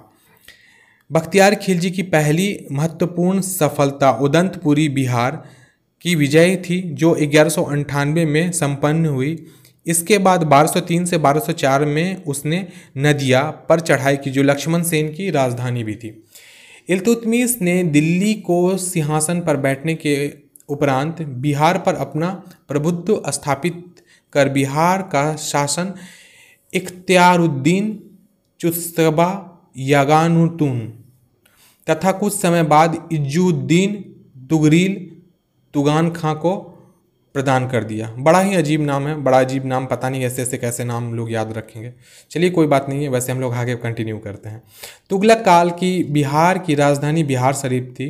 इस काल में बिहार का सबसे प्रसिद्ध प्रशासक मलिक इब्राहिम था, जो सामान्यतः मलिक बयाग के नाम से भी जाना जाता था। बिहार शरीफ में पहाड़ी पर स्थित मलिक बयाग का मकबरा तुगलका तुगलकालीन स्थापन का एक सुंदर नमूना है, जिसका आकर, जिसका आकर्षण इसका गुंबद है। तुगलक सुल्तान नसरुद्दीन मोहम्मद ने तेरह सौ चौरानवे में बिहार का शासन ख्वाजा जहां को सौंप दिया था। इसे सुल्तान उस सर्क की उपाधि भी प्राप्ति हुई थी। तेरह सौ अंठानवे तेरह सौ निन्यानवे में तैमूर के आक्रमण के फलस्वरूप तुगलक साम्राज्य का विघटन हुआ तथा बिहार का अधिकांश क्षेत्र जो कि बक्सर और दरभंगा तक स्थित था जौनपुर राज्य का अंग बन गया। बिहार शरीफ अभिलेख के अनुसार सिकंदर लोदी ने चौदह सौ पंचानवे छियानवे में हुसैन शाह सरकी को पराजित कर दरिया खां नुहानी को बिहार में नियुक्त किया। सिकंदर लोदी ने सोलहवीं शताब्दी के प्रारंभ में बंगाल के शासकों के साथ संधि करके मुंगेर के क्षेत्र को बिहार और बंगाल के क्षेत्र के बीच की सीमा निर्धारित कर दिया। पानीपत की प्रथम लड़ाई पंद्रह सौ छब्बीस ईसा के बाद अफगान सुल्तान मोहम्मद शाह नुहानी ने बिहार में स्वतंत्र सत्ता की स्थापना की। मुगल शासक हुमायूं ने पंद्रह सौ बत्तीस में दौरा के युद्ध में नुहानी शासकों को पराजित कर बिहार के कई क्षेत्रों पर अधिकार कर लिया। नुहानी शक्ति के पतन से अफगानों के बीच एक नया नेता फरीद खां या शेरशाह सूरी का उदय हुआ। शेरशाह सासाराम के जागीरदार हसन खां सूर का पुत्र था। बिहार के सुल्तान बहार खां की दे शेर से रक्षा करने के कारण उसे शेर खां की उपाधि प्राप्त हुई थी। सूरज सूरजगढ़ा की लड़ाई पंद्रह सौ छत्तीस ईसा में हुई थी में शेरशाह ने बंगाल की सेना को पराजित किया और पूर्वी भारत में अपनी स्थिति सुदृढ़ कर ली। पंद्रह सौ सैंतीस में उसने बंगाल पर भी अधिकार कर लिया। पंद्रह सौ उनचालीस में चौसा तथा पंद्रह सौ चालीस ईस्वी में बिलग्राम अथवा कन्नौज की लड़ाई में हुमायूं को पराजित कर शेरशाह ने स्वयं को दिल्ली का सुल्तान घोषित कर लिया। अब्दुल्लाह द्वारा रचित तारीख़ दाऊदी के अनुसार शेरशाह ने अपने शासनकाल में पटना के एक दुर्ग का निर्माण कराया था तथा इस नगर को पुनः बिहार की राजधानी बनाया। तब से पटना नगर लगातार विकास करता रहा है। सासाराम स्थित स्थापित कला के सुंदरतम नमूने शेरशाह का मकबरा का निर्माण स्वयं शेरशाह सूरी ने अपने जीवन काल में कराया था। पंद्रह सौ सैंतालीस पंद्रह सौ चौहत्तर में अफगान सरदार दाऊद खां करार करारानी को पराजित करने मुगल सम्राट अकबर ने पटना का नगर जीता। पंद्रह सौ अस्सी में लगभग बिहार के मुगल साम्राज्य का सूबा अथवा प्रांत का दर्जा भी प्राप्त हुआ। यह स्थिति औरंगजेब के शासन तक बनी रही। सोलह सौ इकसठ में जहांगीर ने राजकुमार परवेज को बिहार का सूबेदार या प्रांतपति नियुक्त कर दिया। इसके बाद यह पद केवल राजकुमारों को ही प्रदान किया जाने लगा। सत्रह सौ दो में औरंगजेब ने अपने प्रिय पौत्र राजकुमार अजीम का बिहार का सूबेदार नियुक्त किया। राजकुमार अजीम ने पटना को अजीमाबाद नया नाम दिया तथा उसका पुनः निर्माण भी कराया था। फर्रुखसियार पहला मुगल बादशाह था जिसका सत्रह सौ तेरह ईस्वी में राज्याभिषेक बिहार की राजधानी पटना में हुआ। पटना के समीप मनीर में मखदूम शाह दौलत का सोलह सौ सोलह में निर्मित मकबरा बिहार के मुगल स्थापत्य का सर्वो सर्वो सर्वोत्कृष्ट उदाहरण है। पंद्रह सौ संतानवे में निर्मित रोहतासगढ़ के महल का निर्माण फतेहपुर सिकरी के भवनों के अनुरूप किया गया था। सत्रह सौ चौंतीस से चालीस ईसा तक अलवर्दी खां अजीमाबाद अर्थात पटना का नवाब रहा। मध्यकाल में बिहार का अधिकांश भाग दिल्ली के केंद्रीय नेतृत्व में ही रहा है। मध्यकालीन बिहार में संस्कृति प्रगति का क्रम बना रहा और एक समन्वित परंपरा विकसित हुई जिसमें सूफी संतों की देन महत्वपूर्ण रही। बिहार में आरंभिक सूफियों सूफियों में बारहवीं शताब्दी में मनेर में बसने वाले संत इमाम ताज फकीह फकीह प्रमुख थे। तेरहवीं शताब्दी में चिश्ती कादिर सुहाबर्दी मदारी और फिरदौसी सूफी सिलसिले बिहार में सक्रिय थे। इसमें सबसे अधिक लोकप्रियता फिरदौसी सिलसिले को प्राप्त हुई है। फिरदौसी सिलसिले का सर्वोस्ट सर्वश्रेष्ठ प्रतिनिधि चौदहवीं शताब्दी के संत मखदूम शरफुद्दीन याम्हा मनेरी थे। इनकी दरगाह बिहार शरीफ में स्थित है। बिहार में सामान्यवा सामान्यवादी संस्कृति में के विकास में संत दरिया साहब तथा उनके अनुयायियों को दरियापंथी कहलाए की महत्वपूर्ण भूमिका थी। परवर्ती मुगल शैली पर आधारित पटना सिटी के स्थित हैबत जंग का मकबरा अपनी सुंदर जालियों के लिए प्रसिद्ध है। इसका निर्माण सत्रह सौ अड़तालीस में हुआ था। सिखों के गुरु तेग बहादुर ने बिहार में सासाराम पटना तथा बोध गया की यात्रा की थी। सिखों के दसवें गुरु गोविंद सिंह का जन्म पटना में छब्बीस दिसंबर सोलह सौ छियासठ में हुआ था। वर्तमान में इस स्थान पर एक सौ नौ फीट ऊंचा सात मंजिला भवन निर्मित है जो सिखों के लिए पवित्रतम स्थानों में से एक है। इस गुरुद्वारे को तख्त श्री हर मंदिर भी कहते हैं। पटना शहर के पूर्व छोर पर कटरा मोहल्ले के निकट गुरुद्वारा गुरु का बाग है, जहां तेग बहादुर असम यात्रा से लौटते समय रुके थे। बिहार सोरा व्यापार के लिए प्रसिद्ध था, जिस पर डच व्यापारियों का प्रभुत्व था। वर्तमान पटना कॉलेज के उत्तरी इमारत में सोलह सौ बत्तीस ईस्वी में डच फैक्ट्री स्थापित की गई थी। सोरा का व्यापार से लाभ उठाने के लिए अंग्रेज सोलह सौ बीस ईस्वी में पटना के आलमगंज में अपनी प्रथम फैक्ट्री स्थापित की। तत्कालीन बिहार के सूबेदार मुबारक खान ने अंग्रेजों के रहने की व्यवस्था कराई, लेकिन सोलह सौ इक्कीस में यह फैक्ट्री बंद हो गई। सोलह सौ चौंसठ में जॉब चर्चा को पटना फैक्ट्री का प्रधान बनाया गया, जो इस पद पर सोलह सौ अस्सी से लेकर सोलह सौ इक्यासी तक बना रहा। सोलह सौ अस्सी में बिहार के सूबेदार शाइस्ता खान ने अंग्रेजों की कंपनी का व्यापार पर तीन दशमलव पाँच प्रतिशत कर लगा दिया था। सत्रह सौ सात ईस्वी में मुगल बादशाह औरंगजेब की मृत्यु के साथ ही अंग्रेजों की व्यापारिक गतिविधियों में रुकावट आ गई। सत्रह सौ तेरह ईस्वी में पटना फैक्ट्री को भी बंद करा दिया गया। सत्रह सौ सत्रह में फर्रुख सियार ने अंग्रेजों को बिहार एवं बंगाल में व्यापार करने की पुनः स्वतंत्रता प्रदान कर दी। तेईस जून सत्रह सौ संतावन को पलासी के युद्ध के पश्चात लॉर्ड क्लाइव ने मीर जाफर को बंगाल का नवाब नियुक्त किया और उसके पुत्र मीरन को बिहार का उपनवाब नियुक्त कर दिया गया। लेकिन बिहार में वास्तविक सत्ता बिहार के नायाब नाजिम राजा राम नारायण के हाथ में ही था। सत्रह सौ साठ में अली गौहर ने पटना पर घेरा डाला, जिसे कैप्टन नाक्स के नेतृत्व में अंग्रेजी सेना ने मार भगाया। मुगल सम्राट आलमगीर द्वितीय की मृत्यु के बाद अली गौहर का पटना में अंग्रेजी के फैक्ट्री में राज्याभिषेक किया गया। अंग्रेजों के हस्तक्षेप से मुक्त कराने के उद्देश्य से बंगाल के नवाब मीर कासिम ने अपनी राजधानी मुर्शिदाबाद से हटाकर मुंगेर में स्थापित कर दी। सत्रह सौ चौंसठ ईस्वी में बक्सर का युद्ध हुआ। इस युद्ध में बंगाल के नवाब मीर कासिम अवध के नवाब सुजाउद्दौला तथा मुगल सम्राट शाह आलम द्वितीय ने संयुक्त सेना को सर हेक्टर मुनरो के नेतृत्व में अंग्रेजी की सेना से पराजित किया।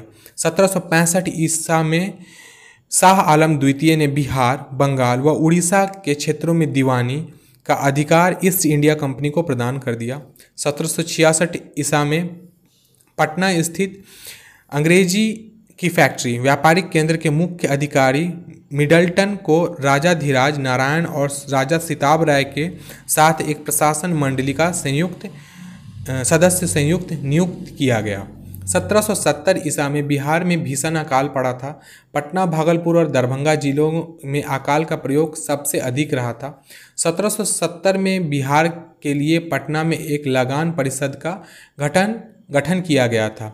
इसका अध्यक्ष जेम्स अलेक्जेंडर था और इसके सदस्य थे रॉबर्ट पाल्क और जॉर्ज वंसस्टार्ट। लगान वसूली का कार्य अब तक परिषद द्वारा देखा जाने लगा, जबकि सिताब राय के अधीन निजामत, जो कि प्रशासन सामान्य प्रशासन कार्य भी था, के कार्य रहे थे। सत्रह सौ चौंसठ में रेगुलेटिंग एक्ट पारित होने के बाद निरीक्षक और बिहार परिषद दोनों को समाप्त कर बिहार के लिए एक प्रांतीय सभा का गठन किया गया। सत्रह सौ नब्बे ईसा तक बिहार अंग्रेजों ने बिहार की फौजदारी प्रशासन को भी अपने नियंत्रण में ले लिया था। पटना में प्रथम अंग्रेज मजिस्ट्रेट के पद पर चार्ल्स फ्रांसिस ग्रांट की नियुक्ति हुई। भारत में बहावी आंदोलन के प्रवर्तक रायबरेली उत्तर प्रदेश के सैयद अहमद बरेवली थे, जो अठारह सौ इक्कीस में पटना आए थे। पटना के सादिकपुर एवं ननमुहिया मोहल्ले के फतेह अली एवं इलाही बख्श के परिवार में उनके विचारों को स्वीकार कर लिया। पटना में ही प्रथम बार इनका संगठित आधार तैयार करने का प्रयास किया गया था। मोहम्मद हुसैन के खलीफा नियुक्त किया गया था। इस प्रकार बहावी आंदोलन के लिए पटना सदैव एक महत्वपूर्ण केंद्र भी रहा था। बिहार में बहावी आंदोलन का दमन अठारह सौ तिरसठ में अम्बेला अभियान के पश्चात हुआ। अठारह सौ पैंसठ में बिहार के वहबियों पर राजद्रोह के मुकदमे चलाए गए। बिहार से अहमदुल्लाह अब्दुल रहीम आदि को आजीवन कारावास की सजा देकर कालापानी, जो कि अंडमान द्वीप में स्थित है, वहां भेज दिया गया था। बहावी आंदोलन का बिहार के प्रमुख नेता मौलवी विलायत अली थे। इस आंदोलन के अंतर्गत सैयद अहमद बरेवली द्वारा पटना में निम्नलिखित चार खलीफा नियुक्त किए गए थे: विलायत अली, इनायत अली, शाह मोहम्मद हुसैन और फरहत हुसैन। संथाल विद्रोह के दो प्रमुख नेता चांद और भैरव भागलपुर के समीप युद्ध में शहीद हुए थे। अठारह सौ संतावन के स्वतंत्रता संग्राम का प्रारंभ पटना सिटी के गुरहट्टा मोहल्ले के एक पुस्तक विक्रेता पीर अली के नेतृत्व में तीन जुलाई अठारह सौ संतावन को हुआ था। इस विद्रोह में बिहार के अफीम व्यापार का एजेंट लायल अपने सैनिकों सहित मारा गया था। कमिश्नर टेलर ने पटना सिटी में विद्रोह का बलपूर्वक दमन किया। पीर अली के घर को पूर्ण तरह से नष्ट कर दिया गया था। सत्रह व्यक्तियों को फांसी की सजा भी दी गई थी तथा खोजे कला थाना के दरोगा को स्थिति की पूर्ण सूचना नहीं देने के आरोप में स्थानांतरित भी कर दिया गया था। पच्चीस जुलाई अठारह सौ संतावन को मुजफ्फरपुर के कुछ अंग्रेज अधिकारियों की असंतुष्ट सैनिकों ने हत्या कर दी। इस दिन दानापुर में तीन रेजिमेंटों सातवीं, आठवीं व तथा चालीसवीं का सैनिक विद्रोह हुआ। ये रेजिमेंट जगदीशपुर के जमींदार कुंवर सिंह से मिला मिल, मिल गई तथा उसके सहयोग में कुंवर सिंह ने आरा की कचहरी और राजकोष पर अधिकार कर लिया। आरा को मुक्त करने के उद्देश्य से दानापुर से आया कैप्टन डनवर संघर्ष में मारा गया। दो अगस्त अठारह सौ संतावन को कुंवर सिंह तथा मेजर आयर की सेनाओं के बीच बीबीगंज के निकट भयंकर संघर्ष हुआ, जिसमें कुंवर सिंह के नेतृत्व में विद्रोहियों को आरा छोड़ना पड़ा। दिसंबर अठारह सौ संतावन में कुंवर सिंह ने रीवा में नाना साहब के साथ मिलकर अंग्रेजों से युद्ध किया। तत्पश्चात उन्होंने आजमगढ़ में अंग्रेजों को पराजित किया। बलिया उत्तर प्रदेश के समीप अंग्रेजों के साथ युद्ध में विजयी होने के बाद जगदीशपुर की ओर लौटने के प्रयास में कुंवर सिंह ने तेईस अप्रैल अठारह सौ अंठावन को कैप्टन ली ग्रांट के नेतृत्व वाली ब्रिटिश सेना को बुरी तरह पराजित किया, लेकिन कुंवर सिंह इस दौरान में घायल हो गए। दो दिन पश्चात उनकी मृत्यु भी हो गई। कुंवर सिंह के बाद संघर्ष का क्रम उनके भाई अमर सिंह ने आगे बढ़ाया। शाहबाद क्षेत्र में उनका नियंत्रण बना रहा। नवंबर अठारह सौ अंठावन तक इस क्षेत्र पर अंग्रेजों का पुनर अधिकार पुनः स्थापित नहीं हो सका। गया तथा संपर्ती क्षेत्र, नवादा, जहानाबाद, राजगृह, अमरथू आदि में अठारह सौ संतावन के विद्रोह का नेतृत्व हैदर अली खां, मेहंदी अली खां, अहमद खां, गुलाम अली खां, हुसैन बख्श खां, हक्कू सिंह, नहनकू सिंह, फतेह सिंह आदि ने किया था। छपरा में अठारह सौ संतावन के विद्रोह का नेतृत्व मोहम्मद हुसैन खां ने किया। बिहार में अठारह सौ संतावन के विद्रोह के प्रमुख केंद्र थे दानापुर, सारण, तिरहुत, चंपारण, शाहाबाद, मुजफ्फरपुर, भागलपुर, गया, रोहतास, सासाराम, राजगीर, बिहार शरीफ आदि। तीन जुलाई अठारह सौ संतावन को ब्रिटिश सरकार ने सारण, तिरहुत, चंपारण तथा पटना जिले में सैनिक शासन लागू कर दिया। अगस्त अठारह सौ संतावन में भागलपुर के विद्रोह भड़क उठा तथा विद्रोहियों ने गया पहुंचकर वहां कैद चार सौ लोगों को मुक्त करा दिया। इसके अतिरिक्त टिकरी राज पर भी हमला हुआ और वहां दस हजार रुपये लूट लिए गए। उन्नीस सौ छह उन्नीस सौ सात में बाबाजी ठाकुर दास ने पटना में रामकृष्ण सोसाइटी की स्थापना की स्थापना की तथा क्रांतिकारी विचारों के प्रचार के लिए द मदरलैंड पत्र का भी प्रकाशन किया। तीस अप्रैल उन्नीस सौ आठ को मुजफ्फरपुर के प्रमुख वकील प्रिंगले कैनेडी की गाड़ी पर खुदीराम बोस तथा प्रफुल्ल चाकी द्वारा जज डी एच किंग्सफोर्ड की हत्या के उद्देश्य से बम फेंका गया। इसमें श्रीमती कैनेडी तथा उनकी पुत्री की मृत्यु हो गई।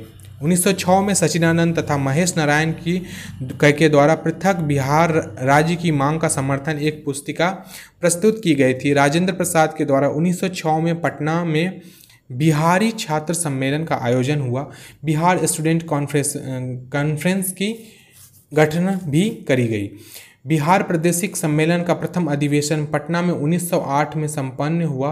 इस अधिवेशन में मोहम्मद फरकुद्दीन के बिहार को बंगाल से पृथक कर एक नए प्रांत के रूप में संगठित करने का प्रस्ताव रखा, जिसे सर्वसम्मति से मान लिया गया। उन्नीस सौ आठ ईस्वी में नवाब सरफराज हुसैन खां की अध्यक्षता में बिहार के कांग्रेसियों को एक सभा का आयोजन हुआ।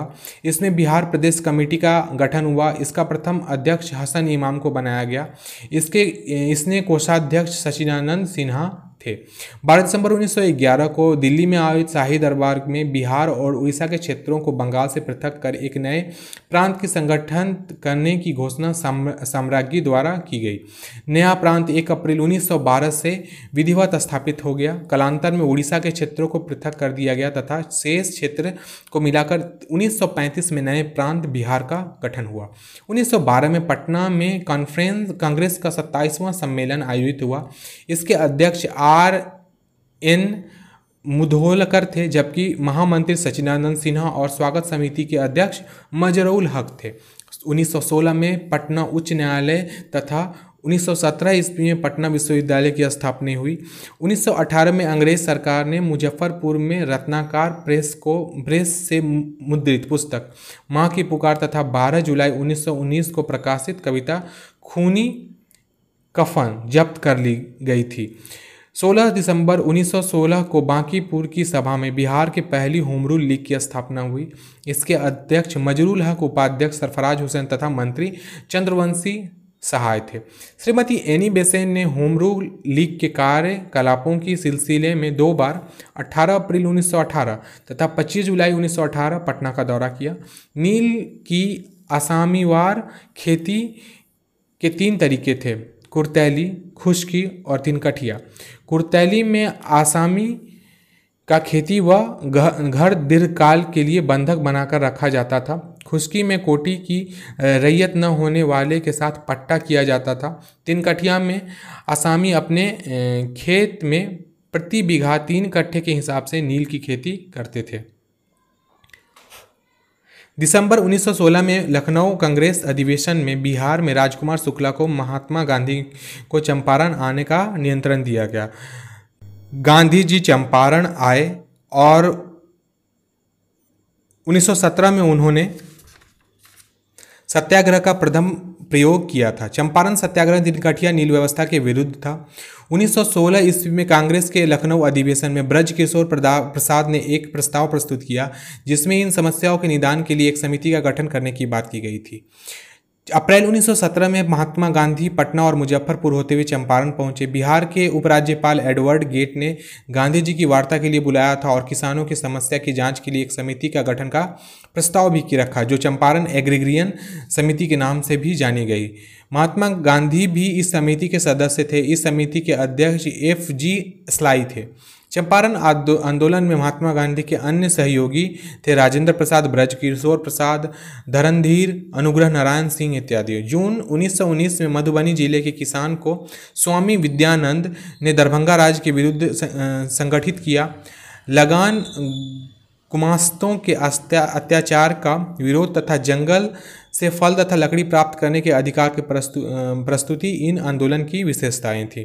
प्रथम विश्व युद्ध आरंभ होने पर कुछ भारतीय मुसलमानों ने तुर्की की ओर से अंग्रेजी विरुद्ध युद्ध में भाग लेने की योजना भी बनाई थी। इस योजना में बिहार के कुछ मुस्लिम भी शामिल थे, जिनमें बहवी नेता मौलवी अब्दुल रहीम प्रमुख थे।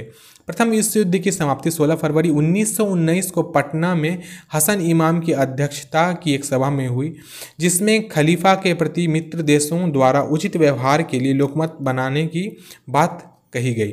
अप्रैल उन्नीस सौ उन्नीस में खिलाफत आंदोलन के प्रमुख नेता मौलाना शौकत अली पटना आए। पंद्रह से सोलह मई उन्नीस सौ उन्नीस को फुलवारी शरीफ में मुस्लिम उलेमाओं का सम्मेलन हुआ, जिसमें सरकार के असहयोग का प्रस्ताव पारित हुआ।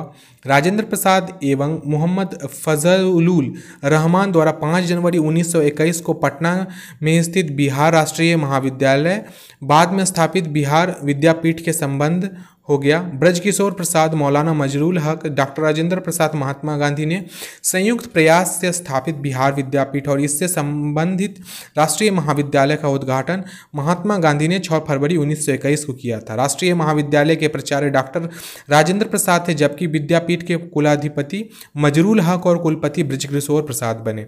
असहयोग आंदोलन के क्रम में मजरूल हक, राजेंद्र प्रसाद, ब्रजकिशोर प्रसाद, मोहम्मद शफी आदि नेताओं का विधेयक के चुनाव से अपनी उम्मीदवारी वापस भी ले ली थी। मजरूल हक ने दीघा पटना के पास अपने मित्र खैरू मियाँ के जमीन पर सिदाकत आश्रम का निर्माण कराया। यह स्थान बिहार के राष्ट्रीय आंदोलन का प्रमुख मुख्यालय बना तथा कालांतर में बिहार प्रदेश कमेटी कांग्रेस कमेटी का कार्यालय भी बना। मौलाना मजरूल हक द्वारा स्थापित सदाकत आश्रम की जमीन पर ही अतिरिक्त बने नए भवन में बिहार विद्यापीठ भी खुला। तीस दिसंबर उन्नीस सौ इक्कीस को मजरूल हक के सदाकत आश्रम से द मदरलैंड नाम का एक अखबार प्र, प्र, प्रकाशित करना आरंभ किया, जिसकी उद्देश्य राष्ट्रीय भावना का प्रसार प्रसार तथा असहयोग कार्यक्रम का प्रचार और हिंदू मुस्लिम एकता का उपदेश देना था।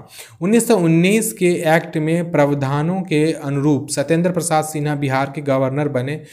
इस पद पर वह पहले भारतीय थे। उन्नीस सौ बाईस में देश बंधु चित्तरंजन दास की अध्यक्षता में कांग्रेस का अधिवेशन बिहार के गया में हुआ।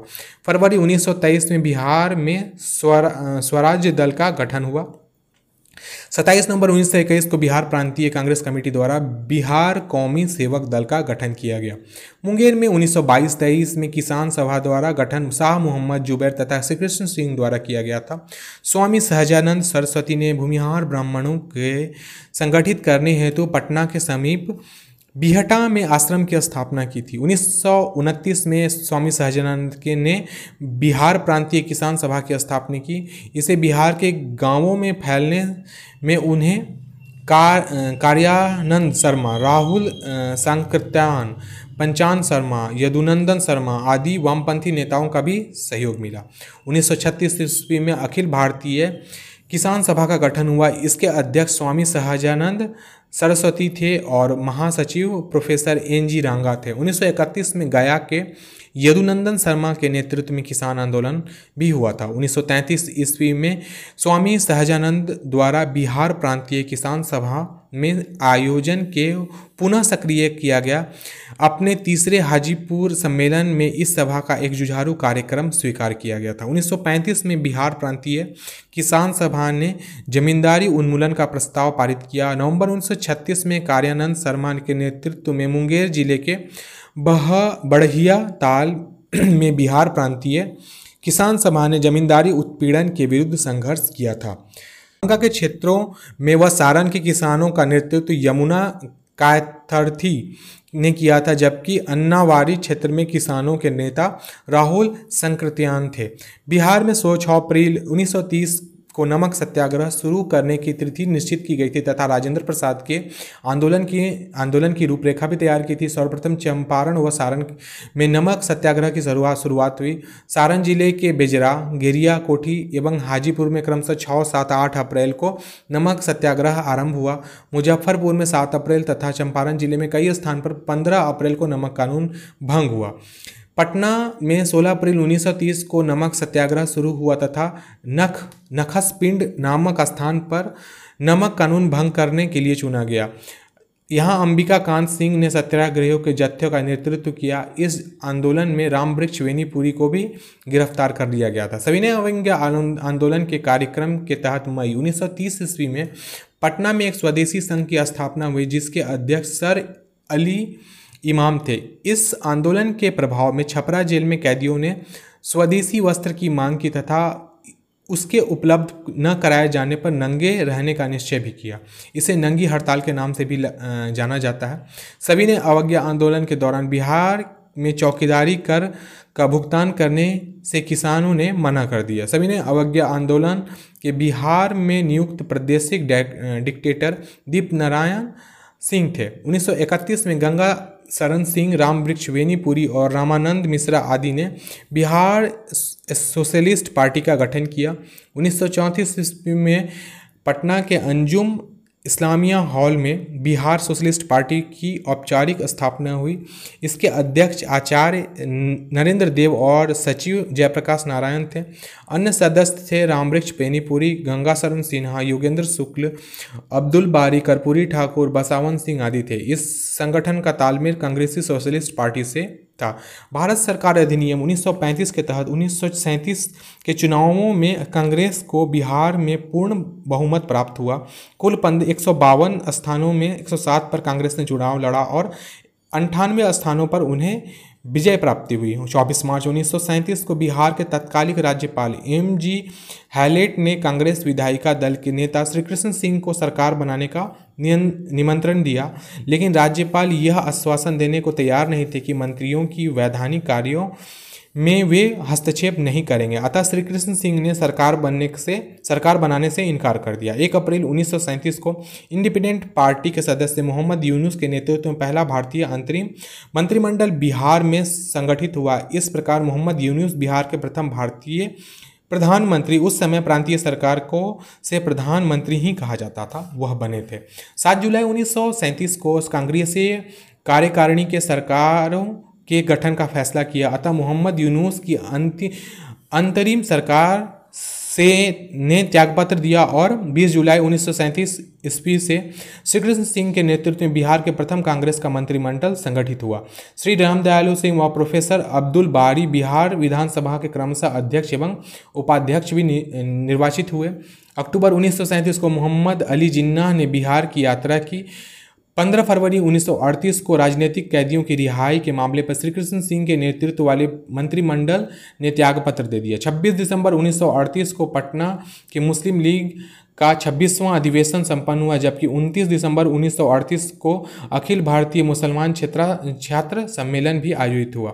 ग्यारह अगस्त उन्नीस सौ बयालीस को विद्यार्थियों का एक जुलूस जुलूस ने सचिवालय भवन के सामने पूर्वी गेट पर राष्ट्रीय झंडा फहरा दिया तथा आगे बढ़ने की कोशिश की। पटना के जिलाधीश डब्ल्यू जी आचार आर्चर के आदेश पर पुलिस ने गोली चलाई, जिसमें सात छात्र मारे गए। ये सात छात्र थे उमाकांत प्रसाद सिंह, रामनंद सिंह, राजेंद्र सिंह, राम गोविंद सिंह, सतीश प्रसाद झा, जग जगपति कुमार और देवी पद चौधरी। स्वतंत्रता प्राप्ति के पश्चात सचिवालय गोलीकांड के स्थान पर स्वतंत्रता दिवस के दिन बिहार में प्रथम राज्यपाल जयराम दास दौलत राम ने एक शहीद स्मारक का शिलान्यास भी किया है। इसका अनौपचारिक अनावरण देश के प्रथम राष्ट्रपति राजेंद्र प्रसाद ने पंद्रह सौ माफ़ कीजिएगा उन्नीस सौ छप्पन में किया था। उन्नीस सौ बयालीस ईस्वी में भागलपुर की एक राष्ट्रीय सरकार की स्थापना की गई। उन्नीस सौ बयालीस ईस्वी को भारत छोड़ो आंदोलन में सारण के अपराधी जिला घोषित कर दिया गया था।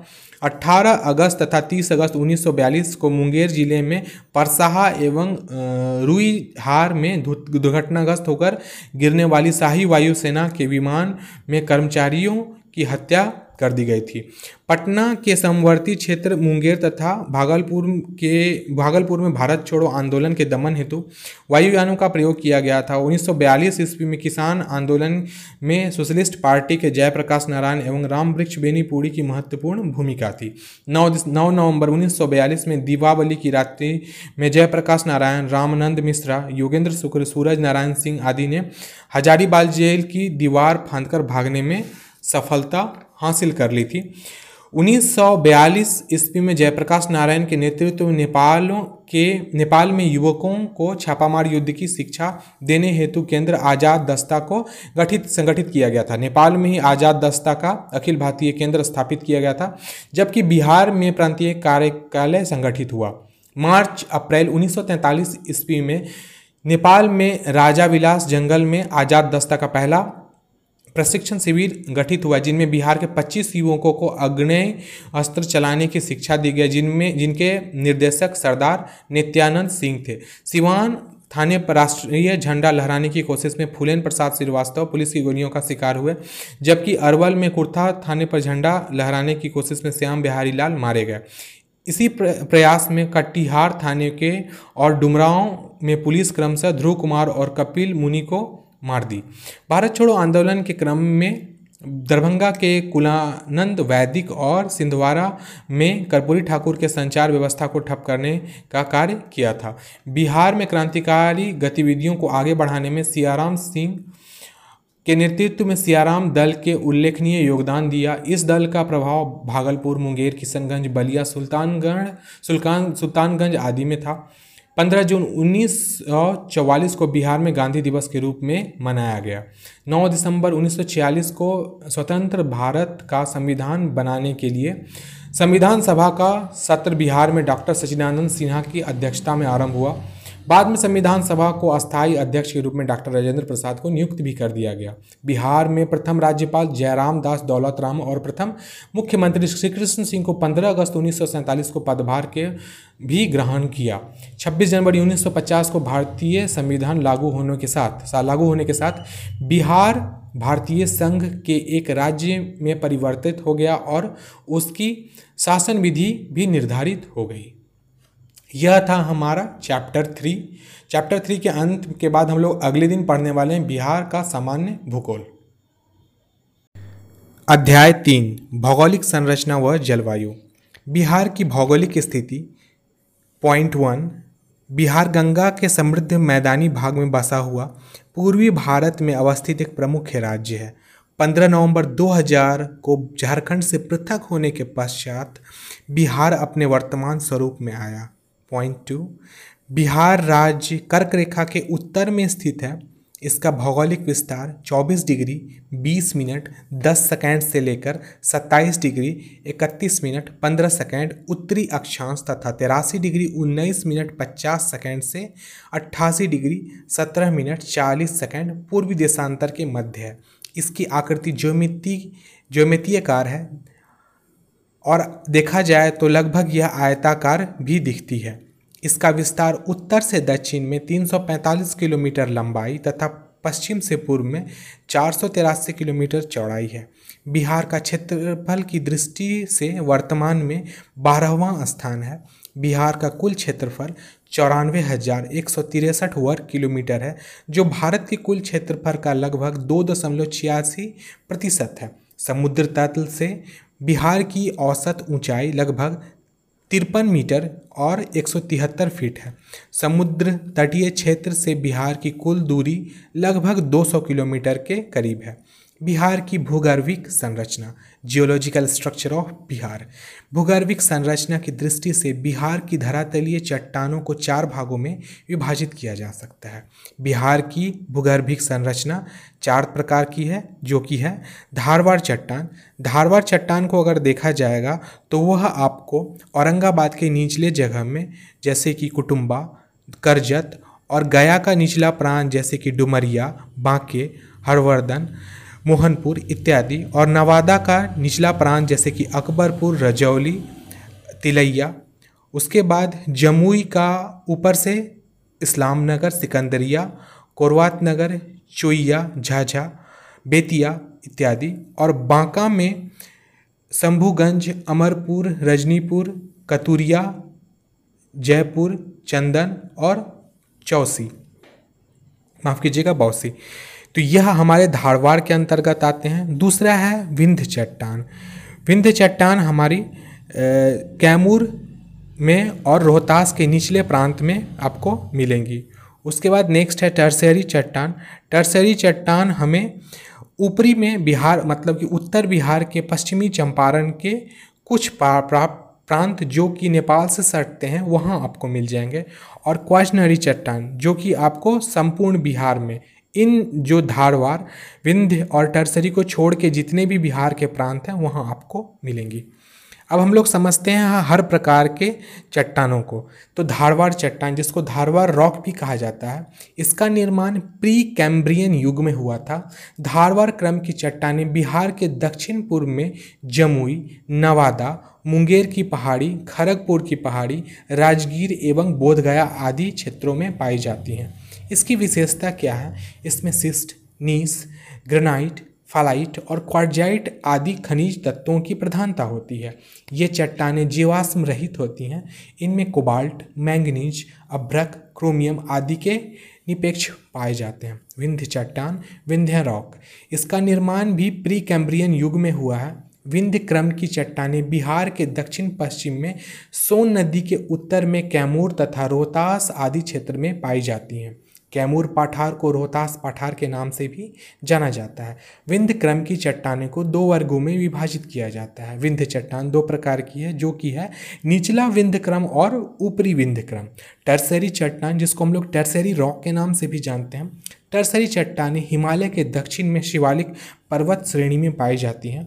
इसका निर्माण टर्सरी कल्प या फिर टर्सरी एरिया के मायोसीन से लेकर क्वार्टनरी कल्प क्वार्टनरी एरिया के आरंभ में भी प्लीस्टोनसीन तक हुआ है।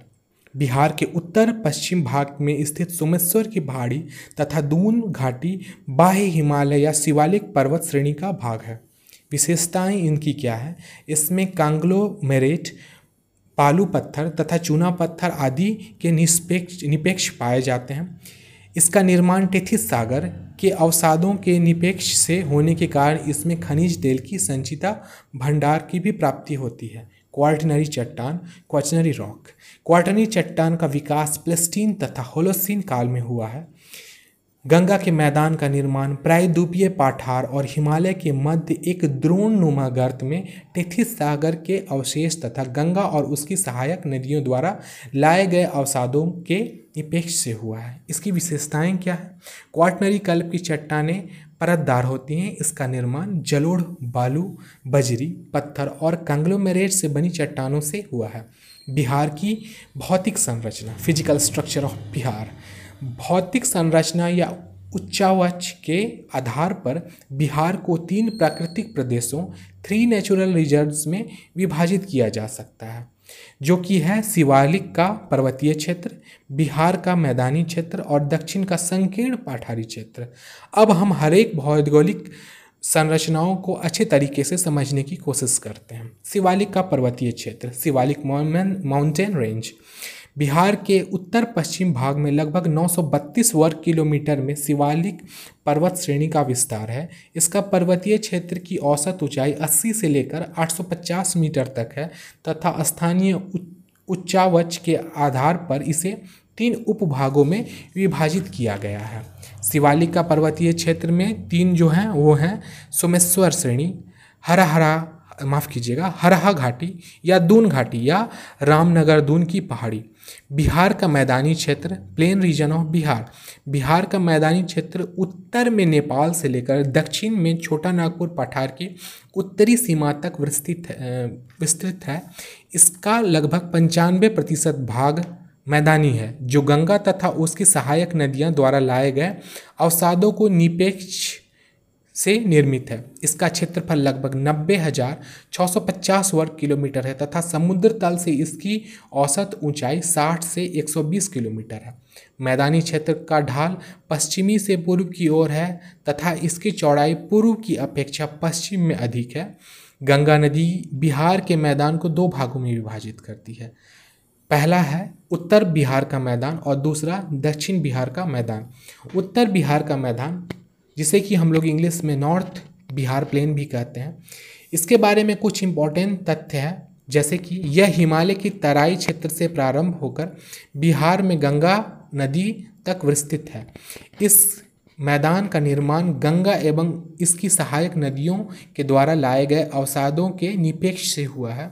इसका क्षेत्रफल छप्पन हज़ार नौ सौ अस्सी वर्ग किलोमीटर है। उत्तर बिहार के मैदान का विस्तार भागलपुर, सहरसा, पूर्णिया, सारण, गोपालगंज, मधुबनी, सीवान, पूर्वी चंपारण तथा पश्चिमी चंपारण, दरभंगा तथा मुजफ्फरपुर जिले में है। क्षेत्रीय भिन्नता, रीजनल वेरिएशन के आधार पर इस मैदान को चार भागों में विभाजित किया गया है। पहला है भाबर तथा उपतराई क्षेत्र, दूसरा है बांगर क्षेत्र, तीसरा है खादर क्षेत्र और चौथा है चौरिया मन। दक्षिण बिहार का मैदान, साउथ बिहार प्लेन, इसका क्षेत्रफल तैंतीस हज़ार छः सौ सत्तर वर्ग किलोमीटर है। इसका विस्तार गंगा नदी के दक्षिण से लेकर छोटा नागपुर पठार के उत्तरी भाग तक है। इस मैदान की चौड़ाई पश्चिम से पूर्व की ओर घटती जाती है। इसका निर्माण बिहार के दक्षिण में स्थित पठार एवं पहाड़ियों से होकर बहने वाली नदियों द्वारा लाई गई बलुई मिट्टी के निपेक्ष से हुआ है। दक्षिण बिहार का मैदान मुख्यतः समतल है, किंतु गया दो सौ छियालीस दो सौ छियासठ मीटर, राजगीर चार सौ छियासठ मीटर, खड़गपुर पाँच सौ दस मीटर, गिरियक और बराबर की पहाड़ियाँ इसकी एकरूपता को भंग करती हैं।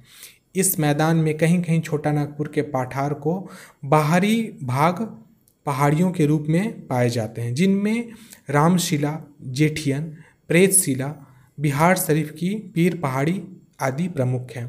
मोकामा में क्यूल हरोहर नदी घा, घाटी में विश्व का सबसे बड़ा टाल क्षेत्र पाया जाता है। दक्षिण बिहार के मैदान में तीन भागों में विभाजित किया जाता है। पहला है सोन गंगा दोआब या भोजपुर का मैदान, यह सोन नदी के पश्चिम में स्थित है। मगध का मैदान, यह सोन एवं क्यूल नदी के मध्य में स्थित है। अंग का मैदान, इसका विस्तार क्यूल नदी से राजमहल की पहाड़ियों तक है। दक्षिण का संकीर्ण पठारी क्षेत्र सदर्न नैरो प्लेट्यू रीजन, इस पठारी प्रदेश का विस्तार पश्चिम में कैमूर जिला से लेकर पूर्व में मुंगेर एवं बांका जिले तक है। यह प्रायद्वीपीय भारत के पठार का बाह्य भाग है। यह बिहार का प्राचीनतम भूखंड है जो कठोर चट्टानों से निर्मित है। इसका विस्तार बांका, मुंगेर, जमुई, नवादा, औरंगाबाद, रोहतास तथा कैमूर के दक्षिणी भाग तक फैला हुआ है।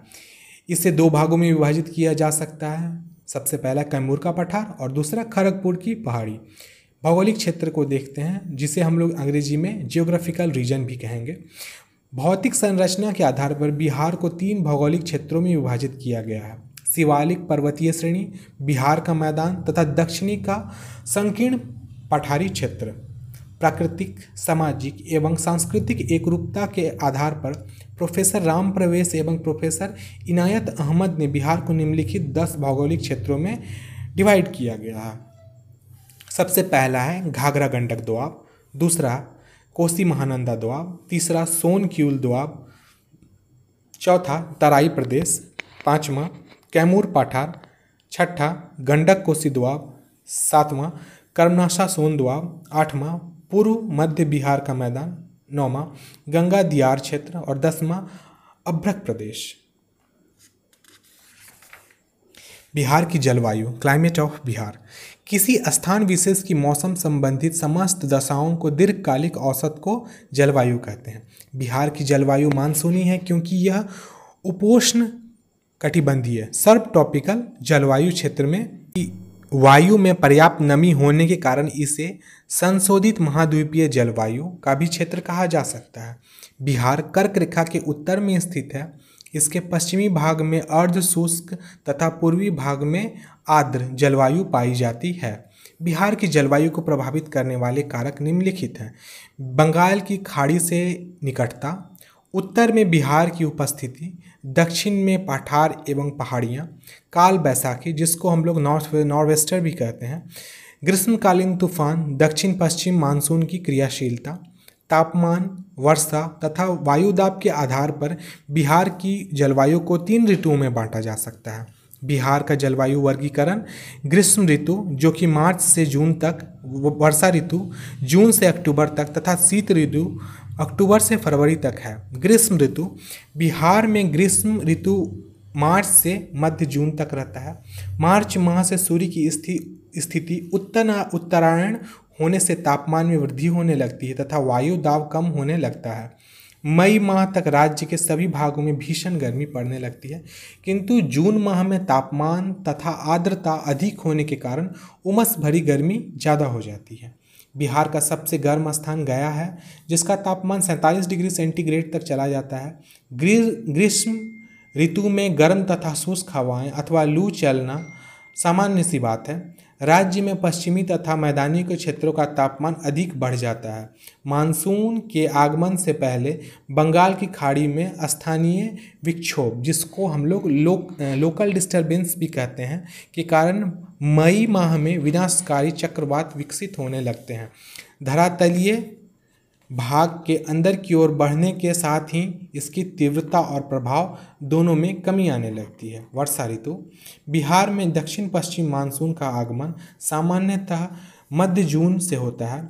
इस मानसून से राज्य के पूर्वी क्षेत्रों में आठ जून एवं पश्चिमी क्षेत्रों में पंद्रह जून तक वर्षा आरंभ हो जाती है। बिहार में वर्षा सबसे पहले उत्तर पूर्व पूर्व एवं तराई क्षेत्रों में होती है, जबकि पठारी क्षेत्रों में वर्षा सबसे बाद में आरंभ होती है। राज्य में सबसे अधिक वर्षा जुलाई एवं अगस्त के माह में होती है। दक्षिण पश्चिम मानसून मानसून के आगमन का मुख्य कारण जेट स्ट्रीम का हिमालय के दक्षिणी ढाला ढलानों से उत्तर की ओर स्थानांतरित हो जाना है। दक्षिण पश्चिम मानसून का प्रभाव बिहार के मध्य अक्टूबर तक रहता है, इसलिए राज्य में मध्य जून से मध्य अक्टूबर का काल वर्षा ऋतु या दक्षिण पश्चिम मानसून का काल कहा जाता है। वर्षा ऋतु के तापमान चालीस डिग्री सेल्सियस से कम तथा आर्द्रता अधिक रहती है। जून के मध्य तक जुलाई के प्रथम सप्ताह में सूर्य कर्क रेखा के निकट होता है। बिहार में प्रायः उत्तर से दक्षिण एवं पूर्व से पश्चिम की ओर वर्षा की मात्रा घटती जाती है।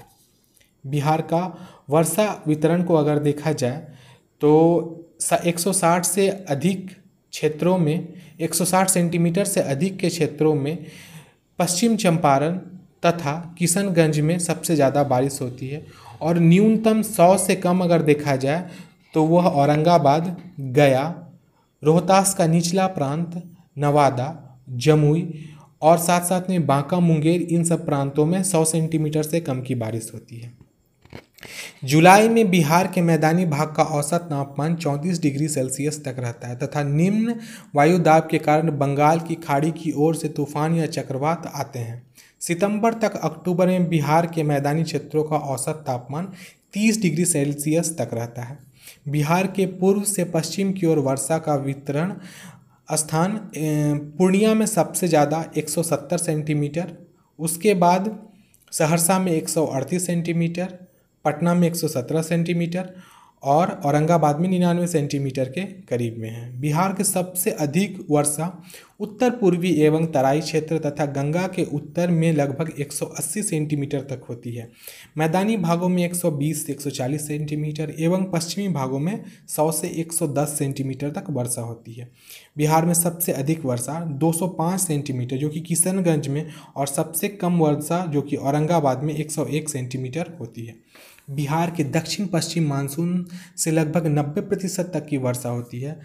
पंद्रह अक्टूबर के बाद दक्षिण पश्चिम मानसून लौटने लगता है, जिससे मानसून का निवर्तन, जिसे हम लोग अंग्रेजी में रिट्रीट ऑफ मानसून भी कहते हैं, वो हो जाता है। शीत ऋतु, बिहार में शीत ऋतु का समय मध्य अक्टूबर से प्रारंभ होकर फरवरी तक रहता है। राज्य में सबसे अधिक ठंड मध्य दिसंबर से जनवरी तक होती है। बिहार में इस ऋतु में उत्तर में पर्वतीय तराई तथा दक्षिण के पठारी क्षेत्रों में पाला, जिसको फ्रॉस्ट भी कहा जाता है, पड़ने लगता है, जिसके कारण फसलों को अत्यधिक क्षति पहुंचने लगती है। इस ऋतु में औसत तापमान सोलह डिग्री सेल्सियस रहता है, जबकि जनवरी माह में न्यूनतम तापमान चार डिग्री से दस डिग्री सेल्सियस तक रहता है। बिहार में शीत ऋतु में पाँच से दस सेंटीमीटर तक वर्षा होती है। तो यह था हमारा चैप्टर। अब आगे हम लोग इससे रिलेटेड महत्वपूर्ण वस्तुनिष्ठ प्रश्न को देखते हैं। प्रोफेसर राम प्रवेश एवं प्रोफेसर इनायत अहमद द्वारा बिहार को कितने भौगोलिक क्षेत्रों में बांटा गया है? तो इसे दस भागों में कुल बांटा गया है। कैमूर पठार को निम्नलिखित किस नाम से जाना जाता है? तो रोहतास पठार के नाम से जाना जाता है। उत्तर बिहार को क्षेत्रीय भिन्नता के आधार पर कितने भागों में विभाजित किया गया है? चार भागों में विभाजित किया गया है। कैमूर का पठार किस स्थान से आरंभ होता है? तो जबलपुर से आरंभ होता है। दक्षिणी बिहार की नदियां में कौन शामिल हैं? तो दक्षिण बिहार में आपको पता होना चाहिए पुनपुन, फल्गु, किऊल, गंडक, चार नदियों में देखा जाए तो दक्षिण बिहार में कौन कौन सी नदी बहती हैं? तो किऊल बहती हैं, फल्गु बहती हैं और पुनपुन बहती है, जबकि गंडक नदी जो है वो उत्तर बिहार की है। शिवालिक के पर्वतीय क्षेत्रों में कितने उप विभागों में विभाजित किया गया है? तो तीन भागों में विभाजित किया गया है। बिहार के किस क्षेत्र में मखाने की नब्बे प्रतिशत से अधिक भाग का उत्पादन होता है? तो वह उत्तर पूर्वी भाग में होता है। बराबर की पहाड़ियाँ कहाँ स्थित है? तो गया में स्थित है। बिहार की सार्वजनिक ऊंची चोटी कौन सी है? तो सोमेश्वर पहाड़ी है। बिहार का क्षेत्रफल संपूर्ण भारत के क्षेत्रफल का कितना प्रतिशत है?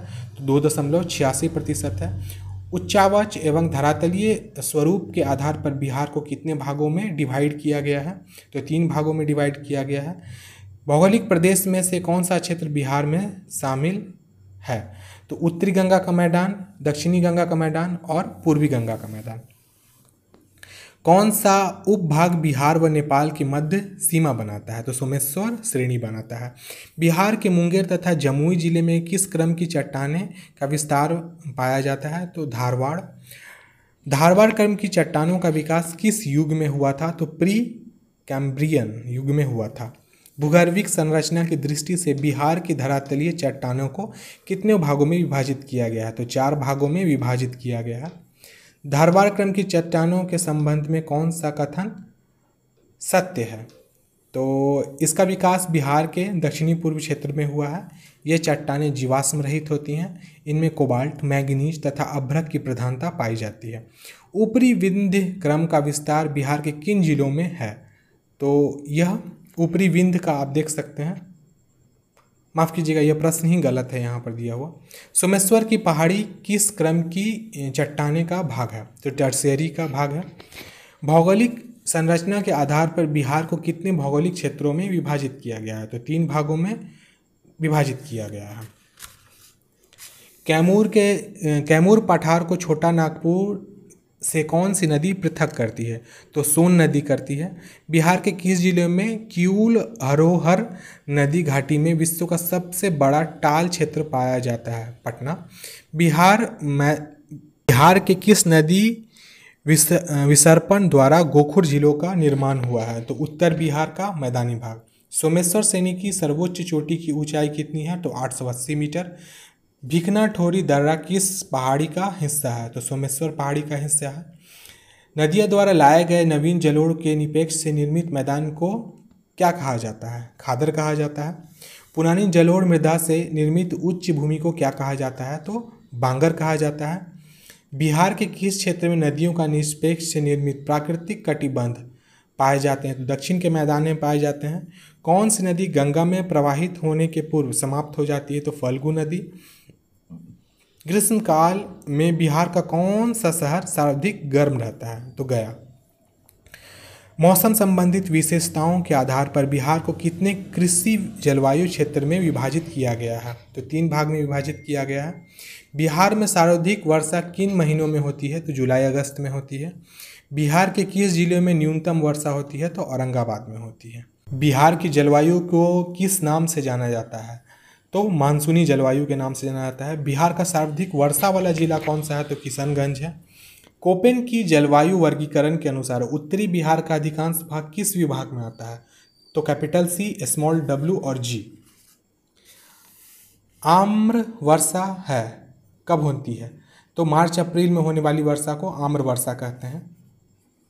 तापमान, वर्षा व वायुदाब के आधार पर बिहार की जलवायु को कितनी ऋतुओं में विभाजित किया गया है? तो चार में विभाजित किया गया है।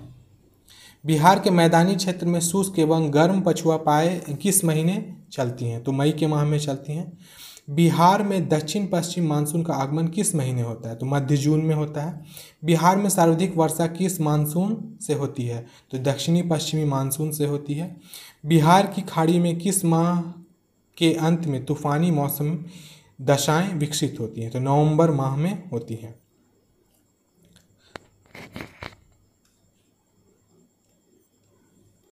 हेलो एवरीवन, मैं नील हूं और आप देख रहे हैं Indigo civil services YouTube channel. आज हम लोग पढ़ने वाले हैं बिहार के वन एवं वन जीव संरक्षण को। तो चलिए कंटेंट को शुरू करते हैं। बिहार में प्रति व्यक्ति वन भूमि का औसत zero point zero one hectare है, जो कि राष्ट्रीय औसत zero point zero eight hectare से बहुत कम है। बिहार की वनस प्राकृतिक वनस्पति में मुख्यतः पर्णपाती किस्म के वन पाए जाते हैं। बिहार वन स्थिति रिपोर्ट दो हज़ार इक्कीस के अनुसार बिहार में कुल वन क्षेत्र कुल भौगोलिक क्षेत्र का सात दशमलव आठ चार प्रतिशत है।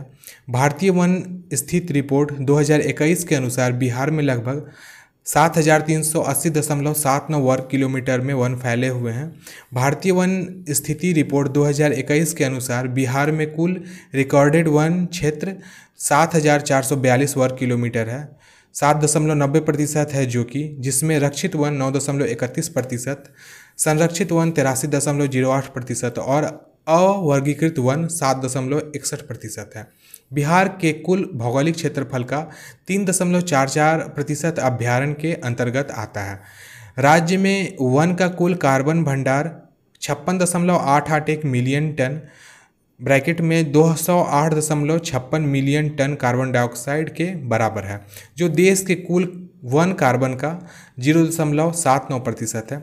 वर्ष दो हज़ार पंद्रह में वनों के अंदर जल निकाय का विस्तार चौवालीस वर्ग किलोमीटर है, जो वर्ष दो हज़ार पाँच के बावन वर्ग किलोमीटर की तुलना में आठ प्रतिशत आठ वर्ग किलोमीटर कमी दर्शाता है।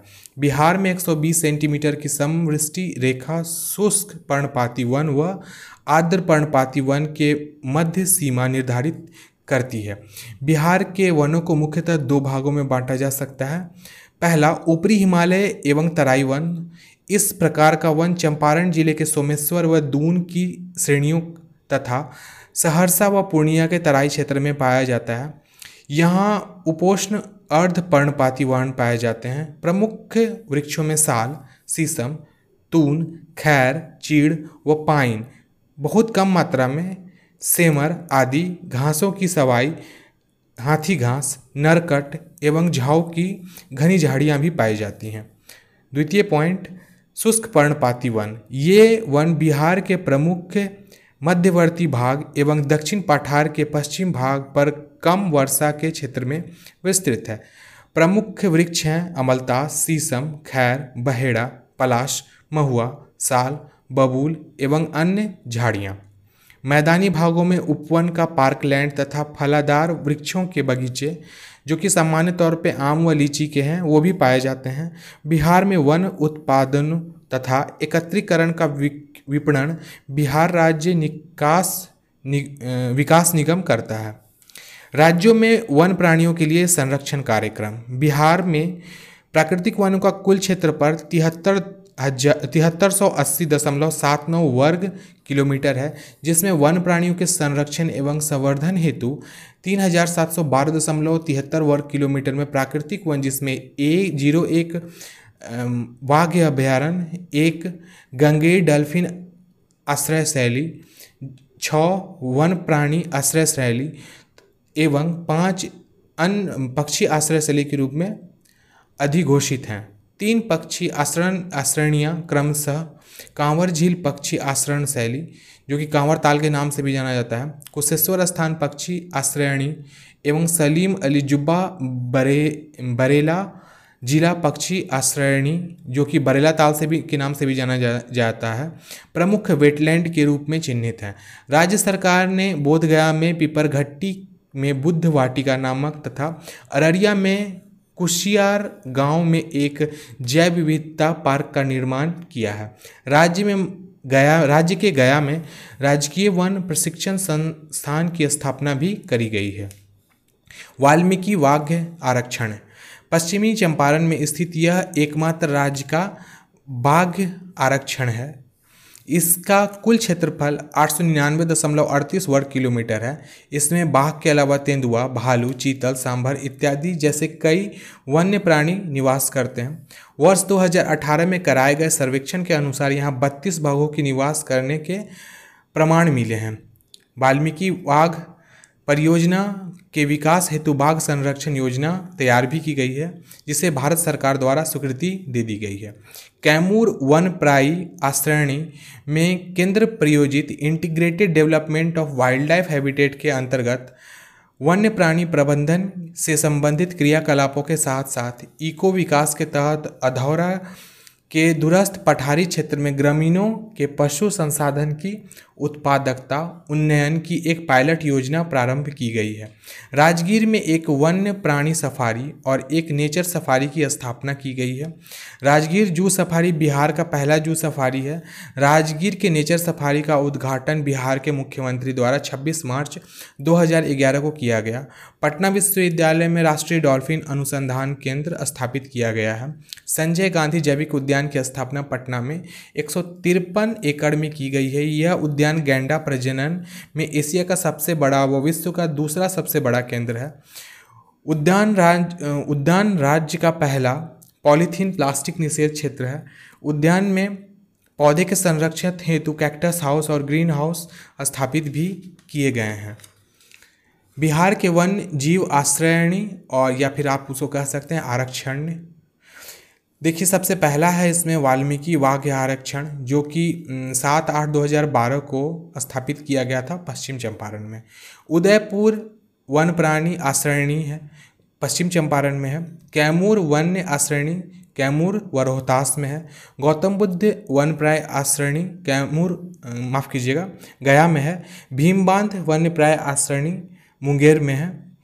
पंत वन्य प्राणी आश्रयणी नालंदा में है। विक्रमशिला गैंगेई गैंगेटिक डॉल्फिन आश्रय आश्रयी भागलपुर में है जो देश का पहला गैंगेई डॉल्फिन आश्रयणी है। नागी डैम पक्षी आश्रयणी जमुई में है। नकटी डैम पक्षी आश्रयणी जमुई में है। कांवर झील पक्षी आश्रयणी जिसको हम कांवर ताल के नाम से भी जानते हैं बेगूसराय में है। कुशेश्वर स्थान पक्षी आश्रयणी जो कि हमारा दरभंगा में है। सलीम अली जुब्बा सहनी बरेला झील झील पक्षी आश्रयणी जिसको बरेला ताल के नाम से जाना जाता है वैशाली में है। रजौली वन्य प्राणी आश्रयणी जो कि नवादा में स्थित है। ध्यान दीजिएगा सब एक पॉइंट पहला पॉइंट सभी आश्रयणियों एवं वाघ आरक्ष के लिए सर्वोच्च न्यायालय के निर्देश के आलोक में जीरो से लेकर के दो किलोमीटर की वन सीमा में इको सेंसिटिव जोन घोषित करने हेतु प्रस्ताव भारत सरकार को पर्यावरण एवं वन्य विभाग बिहार सरकार द्वारा तेरह फरवरी दो हज़ार तेरह द्वारा भेज दिया गया था।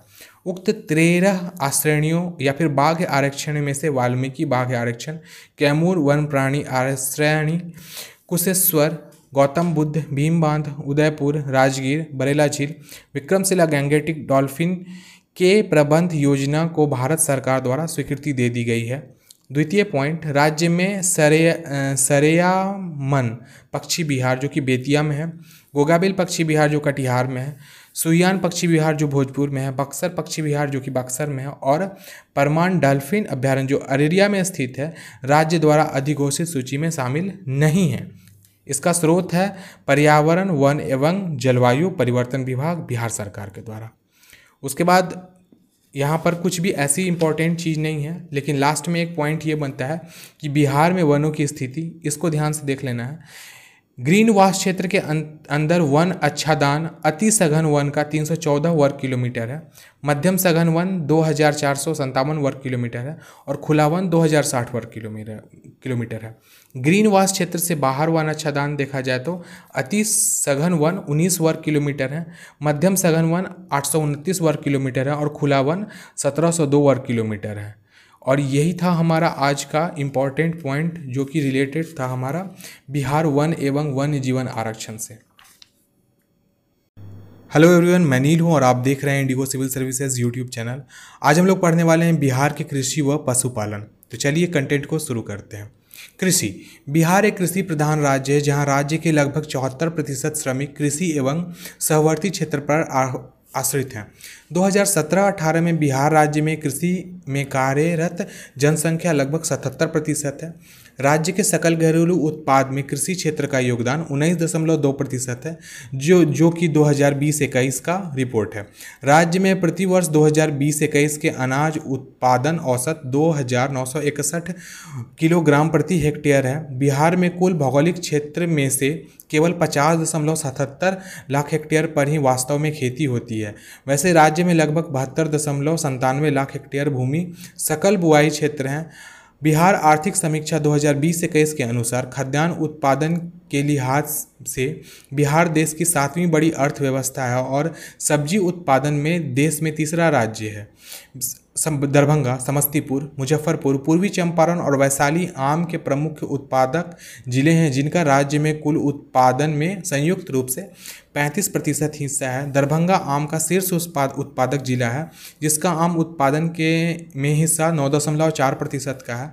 मुजफ्फरपुर लीची उत्पादन के में शीर्ष पर है जिसका राज्य में उत्पादन अड़तालीस दशमलव जीरो प्रतिशत का हिस्सा है। अमरूद उत्पादन में नालंदा राज्य का उनचालीस दशमलव चार प्रतिशत जो कि शीर्ष पर है। मधुबनी मुजफ्फरपुर वैशाली कटिहार केले के मामले में अग्रणी है और मधुबनी केले का सर्वाधिक छब्बीस दशमलव नौ प्रतिशत उत्पादन करता है। बिहार राज्य व्यावसायिक स्तर पर मखान उत्पादन करने वाला देश का एकमात्र राज्य है। उत्तरी व गंगा के तराई वाले क्षेत्र में भूमि अधिक उपजाऊ है। बिहार में निम्नलिखित तीन प्रकार की फसलें उगाई जाती हैं। प्रथम है रबी की फसल। यह अक्टूबर नवंबर के माह में बोई जाती है और मार्च अप्रैल में काट ली जाती है। प्रमुख फसलें गेहूं, चना, जौ, मटर, सरसों, आलू, राई इत्यादि हैं। द्वितीय खरीफ की फसल। यह जून जुलाई के माह में बोई जाती है और नवंबर दिसंबर माह में काट ली जाती है। प्रमुख फसलें गन्ना, धान, तिलहन, ज्वार, बाजरा, मक्का, अरहर इत्यादि है। पॉइंट थ्री जायद की फसल। यह मई जून में बोई जाती है और जुलाई अगस्त में काट ली जाती है। प्रमुख फसलें मकई, माही, मरुआ, ज्वार, पटसन इत्यादि है। बिहार में सर्वाधिक क्षेत्र में चावल की खेती की जाती है। बिहार के मैदानी भाग जो कि मध्यवर्ती गंगा का मैदान धान है, धान की खेती के लिए सर्वोत्तम है, जबकि पश्चिम में बूढ़ी गंडक और पूर्व में कोसी नदी के मध्य विस्तृत विस्तृत उत्तरी मैदान चावल की खेती के लिए आदर्श क्षेत्र है। मुख्य चावल उत्पादक जो जिला है वो है बांका, औरंगाबाद, रोहतास, गया, भभुआ, सहरसा इत्यादि। बिहार की दूसरी प्रथम फसल गेहूँ है। उत्तर बिहार में बागमती नदी का कछारी भाग गेहूं के उत्पादन में अपना विशिष्ट स्थान रखता है। मुख्य गेहूं उत्पादक जो ज़िले हैं वो हैं रोहतास, सीतामढ़ी, पूर्वी चंपारण, पश्चिमी चंपारण, मुजफ्फरपुर, बक्सर इत्यादि। अब बिहार की फसल रिपोर्ट को एक बार हम लोग पैटर्न के रूप में देखते हैं, जिसमें देखा जाए तो खाद्यान्न का जो प्रतिशत था वो चौरानवे दशमलव एक प्रतिशत था उन्नीस बीस में, और बीस इक्कीस में चौरानवे दशमलव दो प्रतिशत हो गया, जो कि सबसे ज़्यादा है।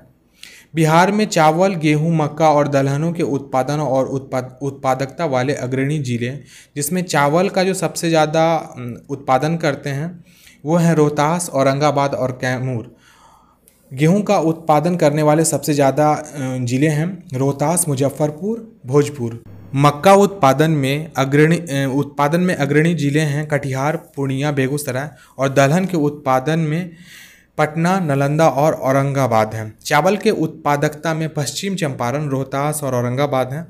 गेहूं के उत्पादकता में बेगूसराय, सारण और रोहतास हैं। मक्का के उत्पादकता में अररिया, पूर्णिया और कटिहार हैं, और दलहन के उत्पादकता में जहानाबाद, बक्सर और रोहतास हैं। बिहार में मक्का मुख्य फसल है जो आर्द्र जलवायु में बोई जाती है। बाल सुंदरी मिट्टी मक्का की खेती के लिए सर्वोत्तम है।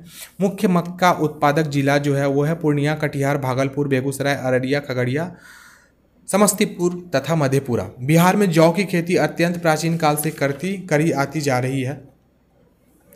जौ उत्पादन की दृष्टि से बिहार देश का दूसरा स्थान में आता है। मुख्य जौ उत्पादन जो जिले हैं वो है चंपारण, सहरसा, पूर्णिया, सारण, दरभंगा, मुजफ्फरपुर, मुंगेर, गया इत्यादि। मरुआ उत्पादन में बिहार का स्थान देश का पहला है।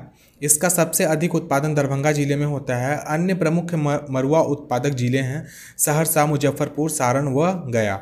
ज्वार का उत्पादन मुख्यतः शाहाबाद जो कि भोजपुर जिले में है वहाँ है, बक्सर, चंपारण तथा मुंगेर में भी होता है। बिहार में ज्वार का सर्वाधिक उत्पादन शाहाबाद जिले क्षेत्र से ही ज़्यादातर होता है। बाजरा का मुख्य उत्पादन पटना, मुंगेर, गया व भोजपुर में होता है। तिलहन जैसे कि तीसी, राई, सरसों तथा अंडी मिश्रित रूप से बिहार में लगभग सभी क्षेत्रों में न्यूनाधिक रूप में उपजाई जाती है। तीसी बिहार में सबसे अधिक उत्पादन जो करता है वो है दरभंगा जिला।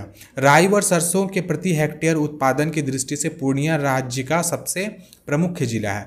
बिहार में दलहन के अंतर्गत अरहर, चना, मसूर, उड़द, मूंग, खेसारी, कुर्थी आदि का उत्पादन किया जाता है। बिहार में अरहर उत्पादन के प्रमुख जो जिले हैं वो है सारण, दरभंगा, मुजफ्फरपुर, गया, मुंगेर इत्यादि। बिहार में चना उत्पादन प्रमुख क्षेत्र जो हैं वो है रोहतास, बक्सर, भोजपुर, गया, मुंगेर व भागलपुर। मसूर की खेती के मुख्यतः जो उत्पादन करता है वो है पटना, चंपारण, गया। बिहार में भार माफ़ कीजिएगा बिहार भारत के प्रमुख गन्ना उत्पादक राज्यों में से एक है। प्रमुख गन्ना उत्पादक जो ज़िले हैं वो हैं चंपारण, सारण, मुजफ्फरपुर, गोपालगंज, सिवान, दरभंगा, बेगूसराय तथा सीतामढ़ी। अब आगे हम लोग देख लेते हैं बिहार के कृषि जलवायु का क्षेत्र। देखो, कृषि जलवायु क्षेत्र को टोटल देखा जाए तो चार जोन में बांटा गया है। एक है जोन वन जो उत्तर पश्चिम एलुवियल प्लेन क्षेत्र है, जिसका केंद्र पूसा है। जोन टू है उत्तर पूर्व एलुवियल प्लेन क्षेत्र, जो उसका मेन केंद्र है वो है पूर्णिया। जोन थ्री है दक्षिण एलुवियल प्लेन क्षेत्र, जिसका मुख्यालय है सबौर, जो कि जोन थ्री ए में थ्री का थ्री ए में आता है, वो है शेखपुरा, लखीसराय, जमुई, बांका, मुंगेर व भागलपुर। और जोन थ्री बी में भभुआ, रोहतास, औरंगाबाद, बक्सर, भोजपुर, जहानाबाद, अरवल, गया, नालंदा, नवादा और पटना भी आता है। अब उसके आगे हम लोग देख लेते हैं विभिन्न फसलों का उत्पादन तथा उत्पादकता। दो हज़ार बीस इक्कीस का रिपोर्ट के अनुसार से देखा जाए तो सबसे ज़्यादा और सबसे कम हम लोग देख लेते हैं। सबसे कम हमारे यहाँ सूर्यमुखी की हुई है फसल, और सबसे ज़्यादा जो फसल हुई है वो ईख की हुई है। गन्ने के बाद जूट राज्य में दूसरी प्रमुख व्यावसायिक फसल है। जूट उत्पादन के क्षेत्र में बिहार का देश में दूसरा स्थान है। पूर्णिया और कटिहार जिले में इसका उत्पादन सबसे अधिक होता है। इसके अतिरिक्त सहरसा, मुजफ्फरपुर और दरभंगा में भी जूट की खेती की जाती है। आलू के उत्पादन में नालंदा जिले का बिहार शरीफ भारत में प्रसिद्ध है। अन्य प्रमुख आलू उत्पादक जो जिले हैं वो हैं पटना, सारण, दरभंगा, चंपारण, पूर्णिया व मुजफ्फरपुर। फलों का क्षेत्रफल और उत्पादन के रूप में देखा जाए तो सबसे ज़्यादा हमारा केला है। उसके बाद हमारा केले के बाद आता है अमरूद, अमरूद के बाद है हमारा, माफ़ कीजिएगा, सबसे ज़्यादा है केला, उसके बाद है हमारा आम, उसके बाद है हमारा अमरूद और सबसे कम लीची है। मिर्च का उत्पादन पटना, दरभंगा, मुंगेर, मुजफ्फरपुर, पूर्णिया, पूर्वी चंपारण आदि जिलों में प्रमुखता से होता है। चाय का सर्वाधिक उत्पादन किशनगंज में होता है। पूर्णिया, कटिहार व अररिया राज्य चाय उत्पादन के जिले हैं। बिहार में प्रमुख तंबाकू तंबाकू उत्पादन दरभंगा, मुजफ्फरपुर, मुंगेर से होता है। पशुपालन में देखा जाए तो कृषि के अलावा पशुधन और दुग्ध उत्पादन ग्रामीण जीविका तथा रोजगार के अवसरों के लिए एक सर्वाधिक महत्वपूर्ण क्षेत्र है। बिहार की ग्रामीण आय में पशुपालन एक तिहाई का योगदान करता है। ग्रामीण क्षेत्र में जहाँ ढेर सारे लोग या तो भूमिहीन हैं या एक हेक्टेयर से कम जमीन की जोत करते हैं, सीमांत किसान लाभप्रद रोजगार देने के लिहाजा में पशुपालन अत्यंत महत्वपूर्ण माना जाता है। कुल दो हज़ार उन्नीस की पशुगणना के अनुसार राज्य में पशुधन की कुल संख्या तीन सौ पैंसठ दशमलव चार लाख है।